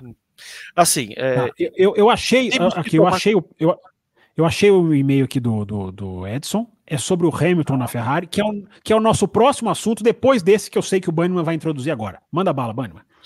Bom, é o seguinte, Christian Horner, né? É um é uma, um, um assunto extremamente delicado, né? Ah, acho que a maioria que, que acompanha a Fórmula 1, acompanha o automobilismo, sabe que está tendo uma investigação interna da Red Bull, dentro da Red Bull, por uma equipe de advogados, inclusive ah, independentes da Red Bull, porque o grupo Red Bull não é equipe de Fórmula 1, não a parte de, de- de- da, da parte esportiva, mas o grupo Red Bull está querendo o que que esse senhor fez que levantou tanta, tanta polêmica. Há a, a, a informação de que foi tentado um acordo, né? Algumas pessoas já estão colocando como um cala-boca, aí não, não sou eu que vou julgar, em cima dessa pessoa que foi é, aparentemente aí teve, teve sua honra manchada. Não se sabe, não se tem informações concretas do que foi, mas Christian Horner estava lá na, na estreia do carro, na apresentação do carro. Ele, ele nega veementemente as críticas que são feitas a ele, nega, nega que houve algum tipo de abuso, algum tipo de, de repreensão, enfim. Mas é um fato, Fabio, que as estruturas se abalaram. Existem é, questões aí que estão falando dessa guerra de, de, de, de poder entre o Horner e o Helmut Marko, que inclusive você na última live citou, né? É, e parece que eu estou sentindo que o caso está sendo congelado. A própria, a própria FIA falou que quer uma, um, um posicionamento, quer saber, mas está se isentando da, da polêmica. O que, que o senhor acha dessa situação? Pois é, mas vamos lá. É, eu acho assim, cara. é, primeira coisa, fundamental, tem que ser apurado com, com de forma direita, né? De forma correta. Tem que se verificar o que aconteceu. Porque vai mudar o futuro da equipe. É, porque é isso que você falou, né? Se fala muito de uma disputa de poder, de que o Helmut Marko teria renovado por um contrato de três anos no ano passado, anunciado, e esse, ele estaria recebendo muito menos da equipe, e aí ele culparia o Christian Horner por isso, e aí isso seria uma vingança do Helmut Marko contra o Christian Horner. É, é, se, se, se é isso, se é isso, é uma equipe se destruindo. É uma equipe que está se destruindo. Mas eu não posso falar que é isso, porque eu não sei o que aconteceu. A gente tem que saber a verdade do negócio. Né? Se houve um assédio, se houve um comportamento inadequado, é, meu amigo, você jogou fora a sua carreira. né? Mas e se não houve, se estão fritando o cara, que tem um responsável, que tem uma ciência de que estão jogando fora a seguinte, a seguinte, o seguinte pilar, tá? Eu vou falar a força do Christian Horner na Red Bull, mas eu não estou dizendo isso, já vou deixar bem claro como isso tem que servir para absolvê-lo. Não, se ele, se ele fez uma coisa sexual ou não, coercitiva ou não, é, é, se ele fez uma coisa que não dá para mantê-lo como, como funcionário da Red Bull, ele tem que sair, evidente que ele tem que sair. Evidente que ele tem que sair. Agora, se há um processo de fritura do cara, os caras estão destruindo a própria equipe. Porque o Christian Horner ele, ele pode ter todos os defeitos que ele tem, inclusive ele é um dos grandes artífices do, da, da não entrada da Andretti, né? Ele é uma das forças negadoras da Andretti, mas todos os chefes de equipe são. Ele, o Toto Wolff, o Vasser, o Binotto era, o, o, o, o, Mike Crack da Aston Martin, o Gunter Steiner também, o James Val, todos, 100% deles são. O Zac Brown também, que falou muito não bonito. Teve nenhum. Não teve nenhum que O foi a Zac, favor. Acho o. Zac Brown falou bonito publicamente, né? Não, seria legal É. ter, é, mas ficou depois, ó, bem, bem boquinha, bem fechadinha. É, então, a- a- a- a- eu terminei o ano passado, eu até não sei se foi aqui no café, se foi lá no Auto Racing, lembrando, reforçando bastante, né? Que os títulos da Red Bull se- são muito obra do Christian Horner. Porque ninguém é chefe de uma equipe que consegue isso de graça. Né? Não é de graça, literalmente. Mas ninguém vive o período de 2010, 11, 12 e 13. É, passa por aquilo tudo. E o período de 2021, 22, 23, com essa competência, um, um, uma pessoa incompetente não faz isso. Ah, mas ele tem o Adrian Newey. Gente, se é uma bagunça a equipe, não funciona. Né? Não é simplesmente ter um bom carro. É ter um bom carro com mecânicos que trocam pneu de forma perfeita, de uma equipe que não falha na estratégia, de uma equipe que está sempre se desenvolvendo no caminho certo, de uma equipe que agora está usando fabricar o próprio motor. É... O, o Christian Horner é muito importante nisso. Mas eu, o que eu queria deixar claro, quando eu, quando eu digo isso, eu não estou dizendo que isto serve como atenuante de um eventual mal feito. Se ele fez um mal feito, ele tem que sair.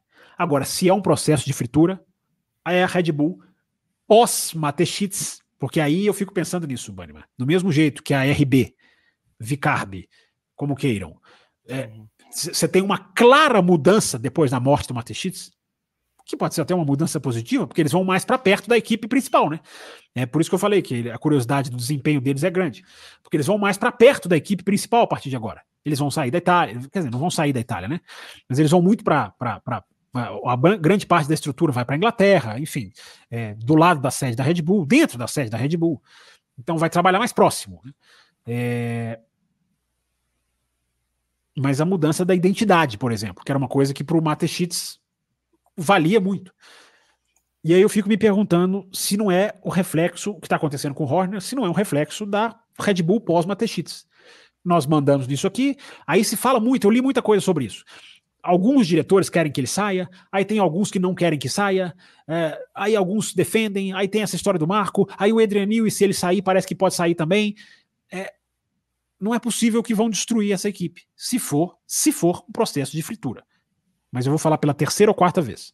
Se realmente aconteceu, se realmente ele fez o que fez, não tem defesa. Não tem defesa, não interessa o currículo dele. Não interessa o currículo dele. Agora, se é um processo de fritura, estão fritando a equipe. Porque, olha, se sair, a equipe vai sentir. A equipe vai sentir. E não, não é que sente na hora, não, tá, gente? Mas ao longo do tempo sente.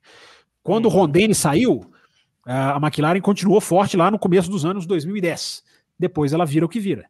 É, isso acontece em várias equipes. Quando a estrutura da Ferrari saiu, Ross Brown, Jean Todt, a Ferrari ainda foi campeã com o Kimi Raikkonen. Depois foi o que aconteceu, o que aconteceu. Então, não é, não é instantaneamente, mas a falta de continuidade costuma quebrar, cobrar o seu preço, ainda mais com gente competente. Mas eu termino dizendo o que eu falei no começo. Tem que se saber, de fato, o que aconteceu. Tem que, ser, tem, que ser, tem que ser transparente. Essa palavrinha que a Fórmula 1 renega tanto.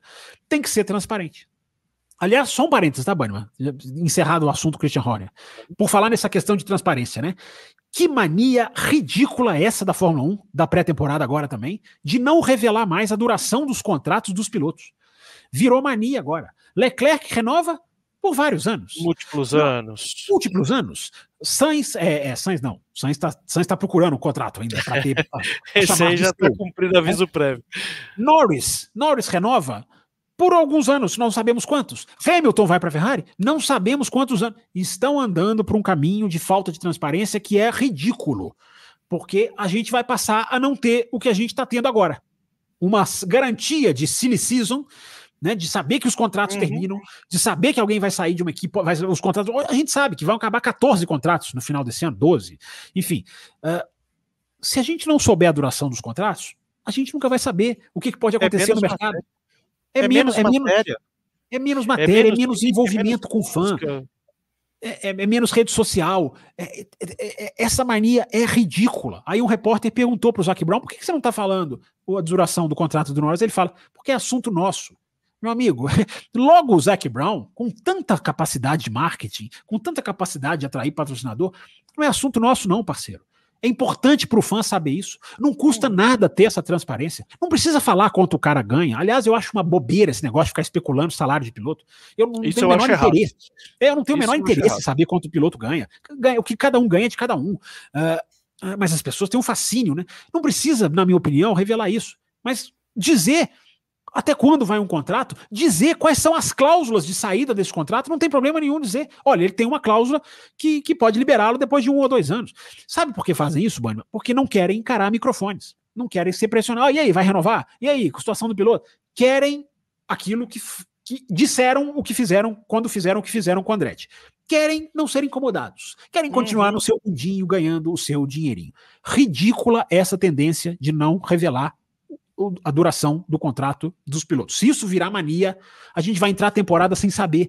Esse, esse acaba, esse não acaba. Gente, quando acontece, a gente fica sabendo. O Hamilton é. foi para a Ferrari. O Hamilton foi para a Ferrari quatro meses depois de renovar com a Mercedes. Por quê? Porque tinha uma cláusula que deixava ele escapar depois de um ano. Ele vai usar a cláusula.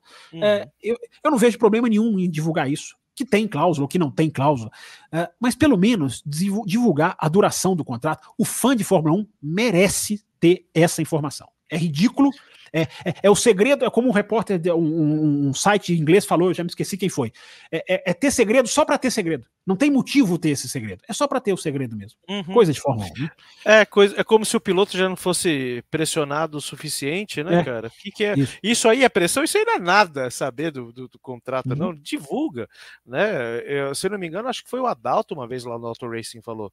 Quanto uhum. mais informação a, a Fórmula 1 abre, mais os jornalistas, mais os veículos divulgam isso, e é mais publicidade para a categoria. Né? Talvez agora, como você estava citando aí a questão da Andretti, enfim, é, a, e, e do, do, desenvolvimento dos carros, isso a, a, curto prazo às vezes não faz efeito, mas a médio e longo prazo acontece. Foi uma das coisas que eu citei na última live que uh, a gente estava falando, poxa, às vezes existem coisas que hoje não fazem sentido, né? Um drive to survive na vida. É, é, é, aquela novela, aquela coisa toda que a gente questiona, mas é a geração de agora que está absorvendo aquilo ali, e mais para frente ela pode se tornar especializada. É, às vezes ela vê uma transmissão que não é de boa qualidade, ela vai procurar uma transmissão de boa qualidade. Tem que ter um embriãozinho, né? Eu acredito que a maioria aqui da gente que já passou dos 30 nasceu vendo Fórmula 1 com Galvão Bueno. Né? Exceto o senhor que tem 18 anos agora, mas a gente nasceu. 18, 18 eu não diria, 28, vai. 28. a gente aprendeu a questionar e a procurar mídias especializadas e, e começar a desenvolver. Não, a é, gente aprendeu a correr para a banca eu corria para a banca para ter informação de Fórmula 1. Eu tinha que ir para a banca. Essa turminha banca do chat aqui são todos uns, são todos uns bons vivantes, porque já estão tudo aqui. Tem podcast. né? tá tudo um podcast, mastigado. Um podcast prometendo aqui quatro lives em algumas semanas, quatro lives numa mesma semana. É, e isso fica tá tudo mastigadinho para eles, sabem tudo. Tem mais informação do que a gente. Aqui, ó. O pessoal tá falando aqui da Forbes, a questão do salário. O, o, o Rafael trouxe aqui o, o alguém que está falando informação da Ferrari. Informações tem mais até do que a gente, se bobear. Mas, é. né, Banniman, você imagina pegando o seu raciocínio. A pessoa que assiste o Netflix, gosta. Pô, gostei desse piloto, gostei dessa equipe. Oh, quanto tempo esse piloto vai ficar nessa equipe? É bom para ele saber isso, cara. Ó, oh, esse, esse, contrato tá acabando. Será que vai renovar? Ó, oh, esse ano ele tá mais pressionado, porque o contrato acaba. Tirar isso do fã de Fórmula 1, a troco de quê? A troco de quê? Né? né? Então, ganha-se o quê com isso? E só para fechar a, a sessão naftalina, a gente tinha que correr atrás daqueles flashzinhos do. ele, ele, ele, não vem apontar para mim, não. Ele, ah, ele. o senhor! E tinha que ficar correndo atrás do sinal verde lá do Reginaldo Leme, lá que era Sim. 40 segundos, enfim. Só para não deixar passar aqui, o, o brasileiro que estava falando das equipes lá, imagina ter um, um, não ter um carro número 2 e ter 20 equipes diferentes no grid, ou seja, um carro por equipe. A gente falou isso aí um tempão atrás aí, né? Eu, eu, apesar de eu achar que a rivalidade interna de uma equipe é uma das coisas mais saborosas da Fórmula 1, Brasileiro, ou Damião, né? Porque o Brasileiro puxa a pergunta aqui do Damião Andrade. O Brasileiro é assim, ele é tão legal que ele pega uma pergunta que ele gosta e transforma em superchat. É... Hoje em dia, com essa profusão de jogos de equipe, é... poderia até ser interessante, Brasileiro, apesar de que eu não gostaria de ver equipes com um carro só mas pelo menos acabaria o jogo de equipe, né? Talvez seja um mal necessário, mas não vamos é. chegar nesse ponto nunca. Não vamos chegar nesse ponto nunca, brasileiro, porque né, os caras não estão querendo colocar nem a décima primeira equipe. Você imagina 20. Pois é. Bom, uh, pessoal, faltam dois superchats ou dois pix. É, não vamos conseguir. Nós só temos mais um assunto para fechar o programa. Acho que não pois vamos é. bater a meta na nossa volta. E vamos falar nele e vamos puxar um pix, o, o, o pix uh, que veio aí por, por e-mail, né? É isso aí, o dono. O, o... Ah, não, não, ah, tá. Pois é, o, F, o minuto F1 é verdade. Era no altas madrugadas, não sei nem se era Sinal verde que chamava, não era não? É, tinha um sinal verde antes que era do Reginaldo Leme, e depois tinha o Minuto F1 que é um pouco mais novo, né? Novo, bem entre aspas, já deve ter uns 10 anos. Você, Senhor, atrai, audiência, você atrai audiência pro canal, hein? Nunca passou aqui esse cidadão, nunca. Agora que você tá, agora que você tá aqui, ele vem. Né? É Edson, a sua pergunta agora, Edson. Agora a sua pergunta. O Banniman já tinha é isso chamado. aí. Mete bala Qual... na pergunta dele. Qual a estratégia do Hamilton? Mandou ele. Ô, seu Edson Biasi, o senhor, por favor, mande no chat da próxima vez, tá? É, qual a estratégia do Hamilton e da Ferrari fazer um contrato de um ano antes de sair da Mercedes e quebrar um outro contrato de um ano antecipado? É, vamos lá, Edson, não há uma quebra, há uma cláusula. É isso aqui é o negócio que nós estamos falando agora, da transparência nos contratos. É, então, há uma cláusula, o, o, o Edson, que o, o Hamilton utilizou. Ele não quebrou nada. Ele não quebrou o contrato. Ele simplesmente usou uma cláusula. Ele, ele renovou com a Mercedes por um ano com a opção de mais um. Ele não usou o mais um. Então ele vai cumprir o contrato. Não, não há quebra, porque você colocou a palavra quebra aqui, não há quebra. Ele vai, ele vai usar a opção que está no contrato, que é a opção da cláusula de, de, de, de, de, de, de, de saída. Vários hum. contratos têm opção de cláusula de saída. Por isso que eu discordo das pessoas que estão metralhando o Norris né, por ter renovado com a McLaren. Porque eu tenho certeza, embora não tenha informação, de que tem cláusula de saída ali. Né? Então, do mesmo jeito que o Hamilton renova com a, com a Mercedes e quatro meses depois anuncia que vai para a Ferrari, o, o, o, Norris tem chance de ser piloto da Red Bull. Não acabaram essas chances. Talvez elas tenham até aumentado. Porque a informação que eu adquiri nessas férias, Bunnyman, aliás, não é nenhuma informação sigilosa, o, é porque eu não sabia, o Zac Brown confessou, na, olha a diferença de transparência no negócio de contrato, né? Na primeira renovação do Norris, do contrato até 2025, antes desse que renovou agora, o Zac Brown tinha falado: não existe cláusula de quebra. Não existe cláusula de quebra no contrato, no, no antigo contrato do Norris. Eu duvido que não tenha nesse agora. Porque o Norris agora é muito mais estrela, ele é muito mais potente como piloto, tem muito mais poder de barganha. Enfim, mas o Edson está perguntando aqui do Hamilton. Então, o, o, o, o, Edson, a gente tem que olhar os dois lados. Né? O Hamilton, uh, que pode ter deixado a porta aberta já visualizando a ida para a Ferrari, e por que, que a Mercedes também aceitou. Né? O fator idade, né? fator né? idade, também pode ter pesado para a Mercedes.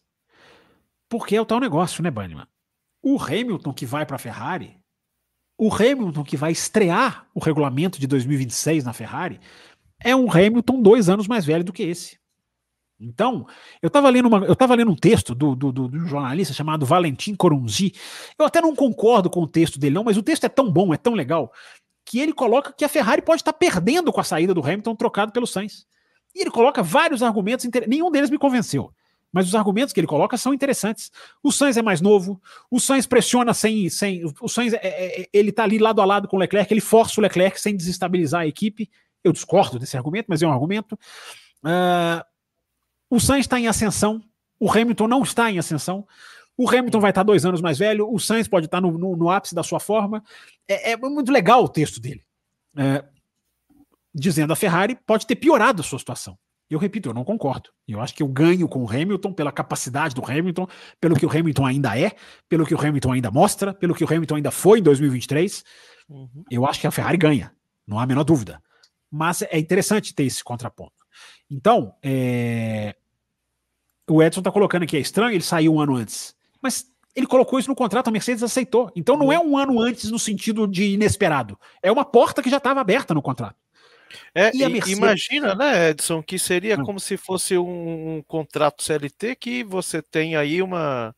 Tem o, o acho que nem existe mais esse negócio do, do, do, do, aqueles três meses que você fica em experiência, né? Que pode ser dividido de 30, 30, 30, 45, 45, é mais ou menos isso, é uma cláusula contratual, no qual ele fala: olha, ano que vem não estarei com vocês, estou informando agora, porque o meu contrato exige que até dia X eu comente, eu, eu abra para vocês que não vou estar com vocês. Né? Então. A gente vai ter um aviso. A gente vai ter um aviso. A gente tem normalmente um aviso prévio de umas duas semanas, um mês, dois meses, né? É. Já, que você tá, já que você tá falando de CLT aí, já que você tá falando de CLT aí, o Bannerman é o trabalhador brasileiro mais puro que existe. né? O cara da, da, o cara da labuta mesmo. É, então a gente tem esse aviso prévio. O Hamilton vai ter uma temporada de aviso prévio, né? E aí entra no mastigar o assunto, né? Que a gente, né, naquela correria, nem dava para fazer, porque a gente fez a live no calor dos acontecimentos, né? Como vai ser esse ano do Hamilton na Mercedes? Né? Como vai ser essa, essa relação Mercedes-Hamilton? Como vai ser a relação George Russell? Porque a, a princípio a gente pensa, ah, o George Russell tá com a vida fácil agora, o Hamilton vai sair. Não é tão assim, não. Porque agora o Hamilton tem menos a perder e o George Russell tem que se mostrar o cara para a equipe. Porque se o Russell tem um ano como ele teve em 2023, que até não foi um ano ruim de performance, mas o, o Russell terminou em oitavo, gente. A 60 pontos do Hamilton. O Hamilton terminou em terceiro. Ok, lá vou eu fazer o que eu sempre digo: tabelas não são necessariamente o retrato fiel das coisas. Né? Não acho que o, Russell estava tão longe do Hamilton assim. Mas o Russell cometeu erro em Mônaco, o Russell cometeu erro no Canadá, o Russell cometeu o erro de Singapura. Não foi um ano bom do Russell. Não foi um grande ano do Russell. O Russell entra pressionado em 2023. Em, desculpa, em 2024. Porque aí tem a outra coisa, né, Banniman? Quem vai ser o companheiro do Russell? Olha, é impressionante. É impress... Me impressionou a força nos bastidores do Antonelli para ser realmente piloto da Mercedes. Para ser o cara que a Mercedes vai puxar a, a Mercedes está muito inclinada, por tudo que eu vi, e de fonte confiabilíssima, a trazer o Antonelli. O Antonelli. O Antonelli. Porque a Mercedes tem até aquela questão, né? Ela teve a chance, dizem que ela teve a chance de assinar o Verstappen, não assinou, Red Bull pegou, dizem. Mas, porém, contudo, todavia, no entanto, o Antonelli precisa mostrar esse ano da Fórmula 2 é um ano para você parar e assistir. É para você assinar o café na faixa extra forte ou na Premium e concorrer à F1 TV para você ter garantido todas as provas da Fórmula 2. Porque a batalha, só a batalha da Prema, se a, se a Fórmula 2 tivesse dois carros esse ano, já valeria a pena. A batalha na Prema, Kimi Antonelli versus Oliver Bierman, ela vale carreira, ela vale futuro. Porque se o Antonelli for mal, há uma grande chance de que ele vá para Williams fazer mais ou menos o esquema Russell. Vai para Williams, fica lá, depois você vem, e aí eu vou bater na tecla que eu venho batendo desde o dia do anúncio. Fernando Alonso na Mercedes, por favor. Fernando Alonso é, para mim, é, é, é, é, chover no molhado. É automático. É, é, é, o no-brainer, como diz em inglês. é lógico o Alonso na Mercedes. É, ah lá, o Brasil está falando aqui, ó, o que devemos esperar do Hamilton na Ferrari e do Alonso caso, caso fosse na Mercedes. o Brasil ele telegrafa a, a linha de raciocínio. É uma transição de pensamento com o Brasil. O Brasil é transição de pensamento. É, esperar um campeonato mundial de Fórmula 1 sensacional, Brasil. Com Verstappen na, na, na, na, na Red Bull com Leclerc e Hamilton na Ferrari, com Alonso na Mercedes, com Norris e Piastri na McLaren. Porque uma das coisas que a gente não abordou hoje, vamos falar semana que vem, né? E esse Piastre? E essa McLaren? Né? O que, que vai ser? E esse hum. Norris, que pilotou barbaridade em 2023? E aí? E aí? Então é isso, seu Ricardo Bannerman. É, o Kimi Antonelli tem chances de sair da Fórmula 2 e ir para a Mercedes direto. Grande chance. Mas o que ele vai fazer na Fórmula 2 é muito importante. Esse ano da Fórmula 2 do Antonelli é vital. Porque se ele vai bem, ele pode ser piloto da Mercedes no ano seguinte. Aí é, uma, aí é um cenário para Russell. Se ele não vai bem, repito, Alonso na BC. E o que o Alonso já está se vendendo, Banniman, é impressionante. As declarações do Alonso no lançamento da Aston Martin, o Alonso vira e fala assim: é, só tem três campeões do mundo. Dos três, só um está disponível. Só um está disponível. Só eu. É, o que ele já está se dando para a Mercedes, o que ele já está se doando para a Mercedes, tem aquele negócio, né? Tem aquele negócio. Será que ele vai aceitar um ano só? Ele que saiu da Alpine por causa disso? Será que ele aceita um ano é. só? Que pode ser um ano para brigar pelo título? Dependendo do que tá acontecer? 41? Fernando Alonso. 42, eu acho. Plano, 40, 42. Plano, eu vou olhar aqui. Eu fiz a pergunta e eu mesmo não sei. Então é isso, o, o, o Brasil. O que esperar do Hamilton na Ferrari?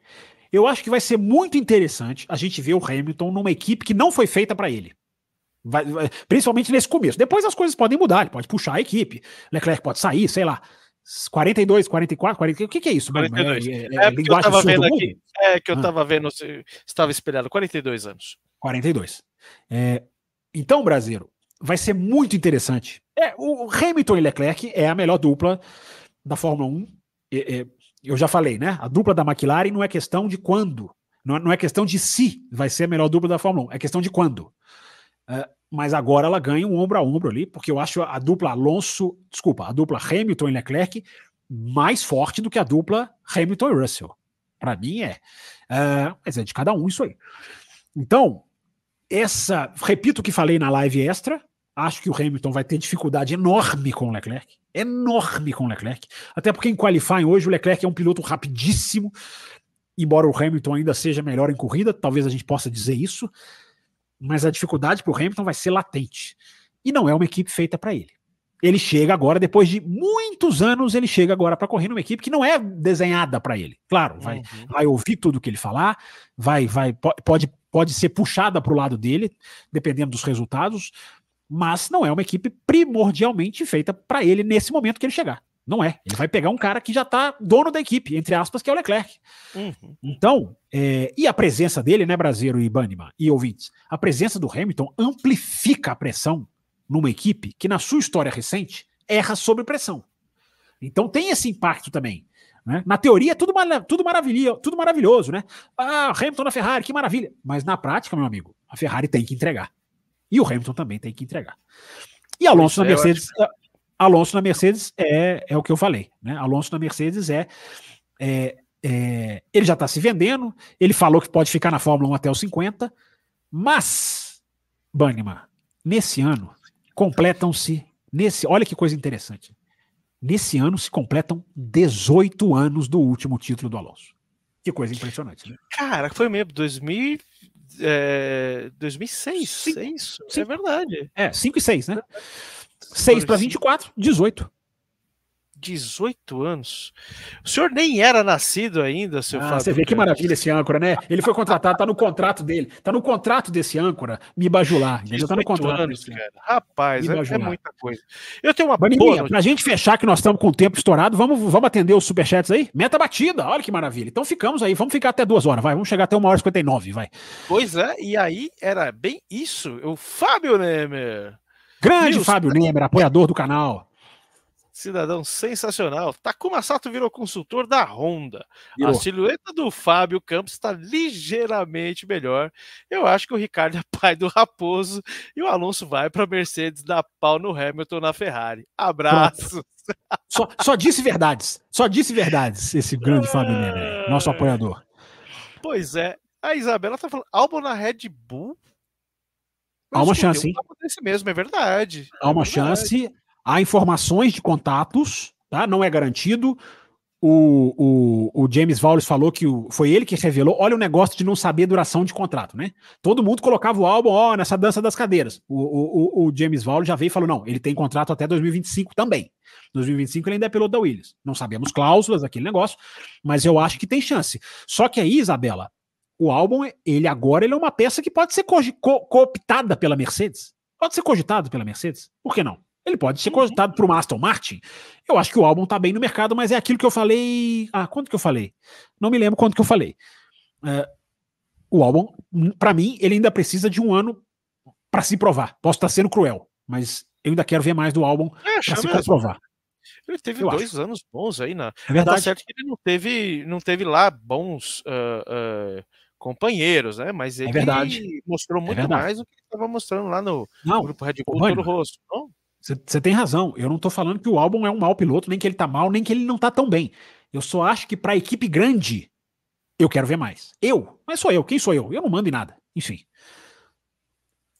Manda em tudo. O senhor manda em tudo nisso daqui, rapaz. Quem Bom, manda são os apoiadores. Quem manda é o Brasil, que mandou, mandou, mandou um superchat aqui, ó. Superchat pago, hein? Mandou, esse superchat tá abaixo da meta, hein, Brasileiro? Mas, mas tá, a meta tá batida, já como o Banniman, como o Banniman falou. É isso aí. E ele pede aqui, será que dá para falar hoje da McLaren? Quem fica no cockpit da Red Bull, caso no, em caso de um novo fiasco? Esse ano vai ser aquele, aquele showdown, né? É Pérez versus Ricardo, versus talvez um Tsunoda incomodando, embora eu acho que o Tsunoda jamais vai para Red Bull, com um Lauda, um Lauda, um Lauda. Não, olha eu lá, olha eu, olha eu entregando a idade. Ah, olha eu olha entregando aí. a idade. Com o Lawson. Com o Lawson, Isabela gosta do Lawson, Isabela tá aqui com o Lawson ali na sombra.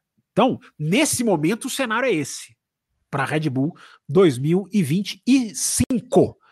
É, é, é aquela briga que a gente já sabe, mas eu repito, eu ainda não descarto o Norris lá na frente, dependendo do que acontecer com a McLaren. Mas a gente vai falar muito do Norris semana que vem e muito da McLaren semana que vem, viu, Brasileirão? Fica ligado aí. É, nesse ponto aí a gente né, explanou bastante aí sobre uh, essa, esse ostracismo da Fórmula 1, que não quis mudar nada, mas essa briga aí entre os pilotos que querem entrar, que querem ser movidos, que não querem ser demovidos, vai ser interessante essa, essa, essa temporada, né? Por menos do que o, que o pessoal tenha.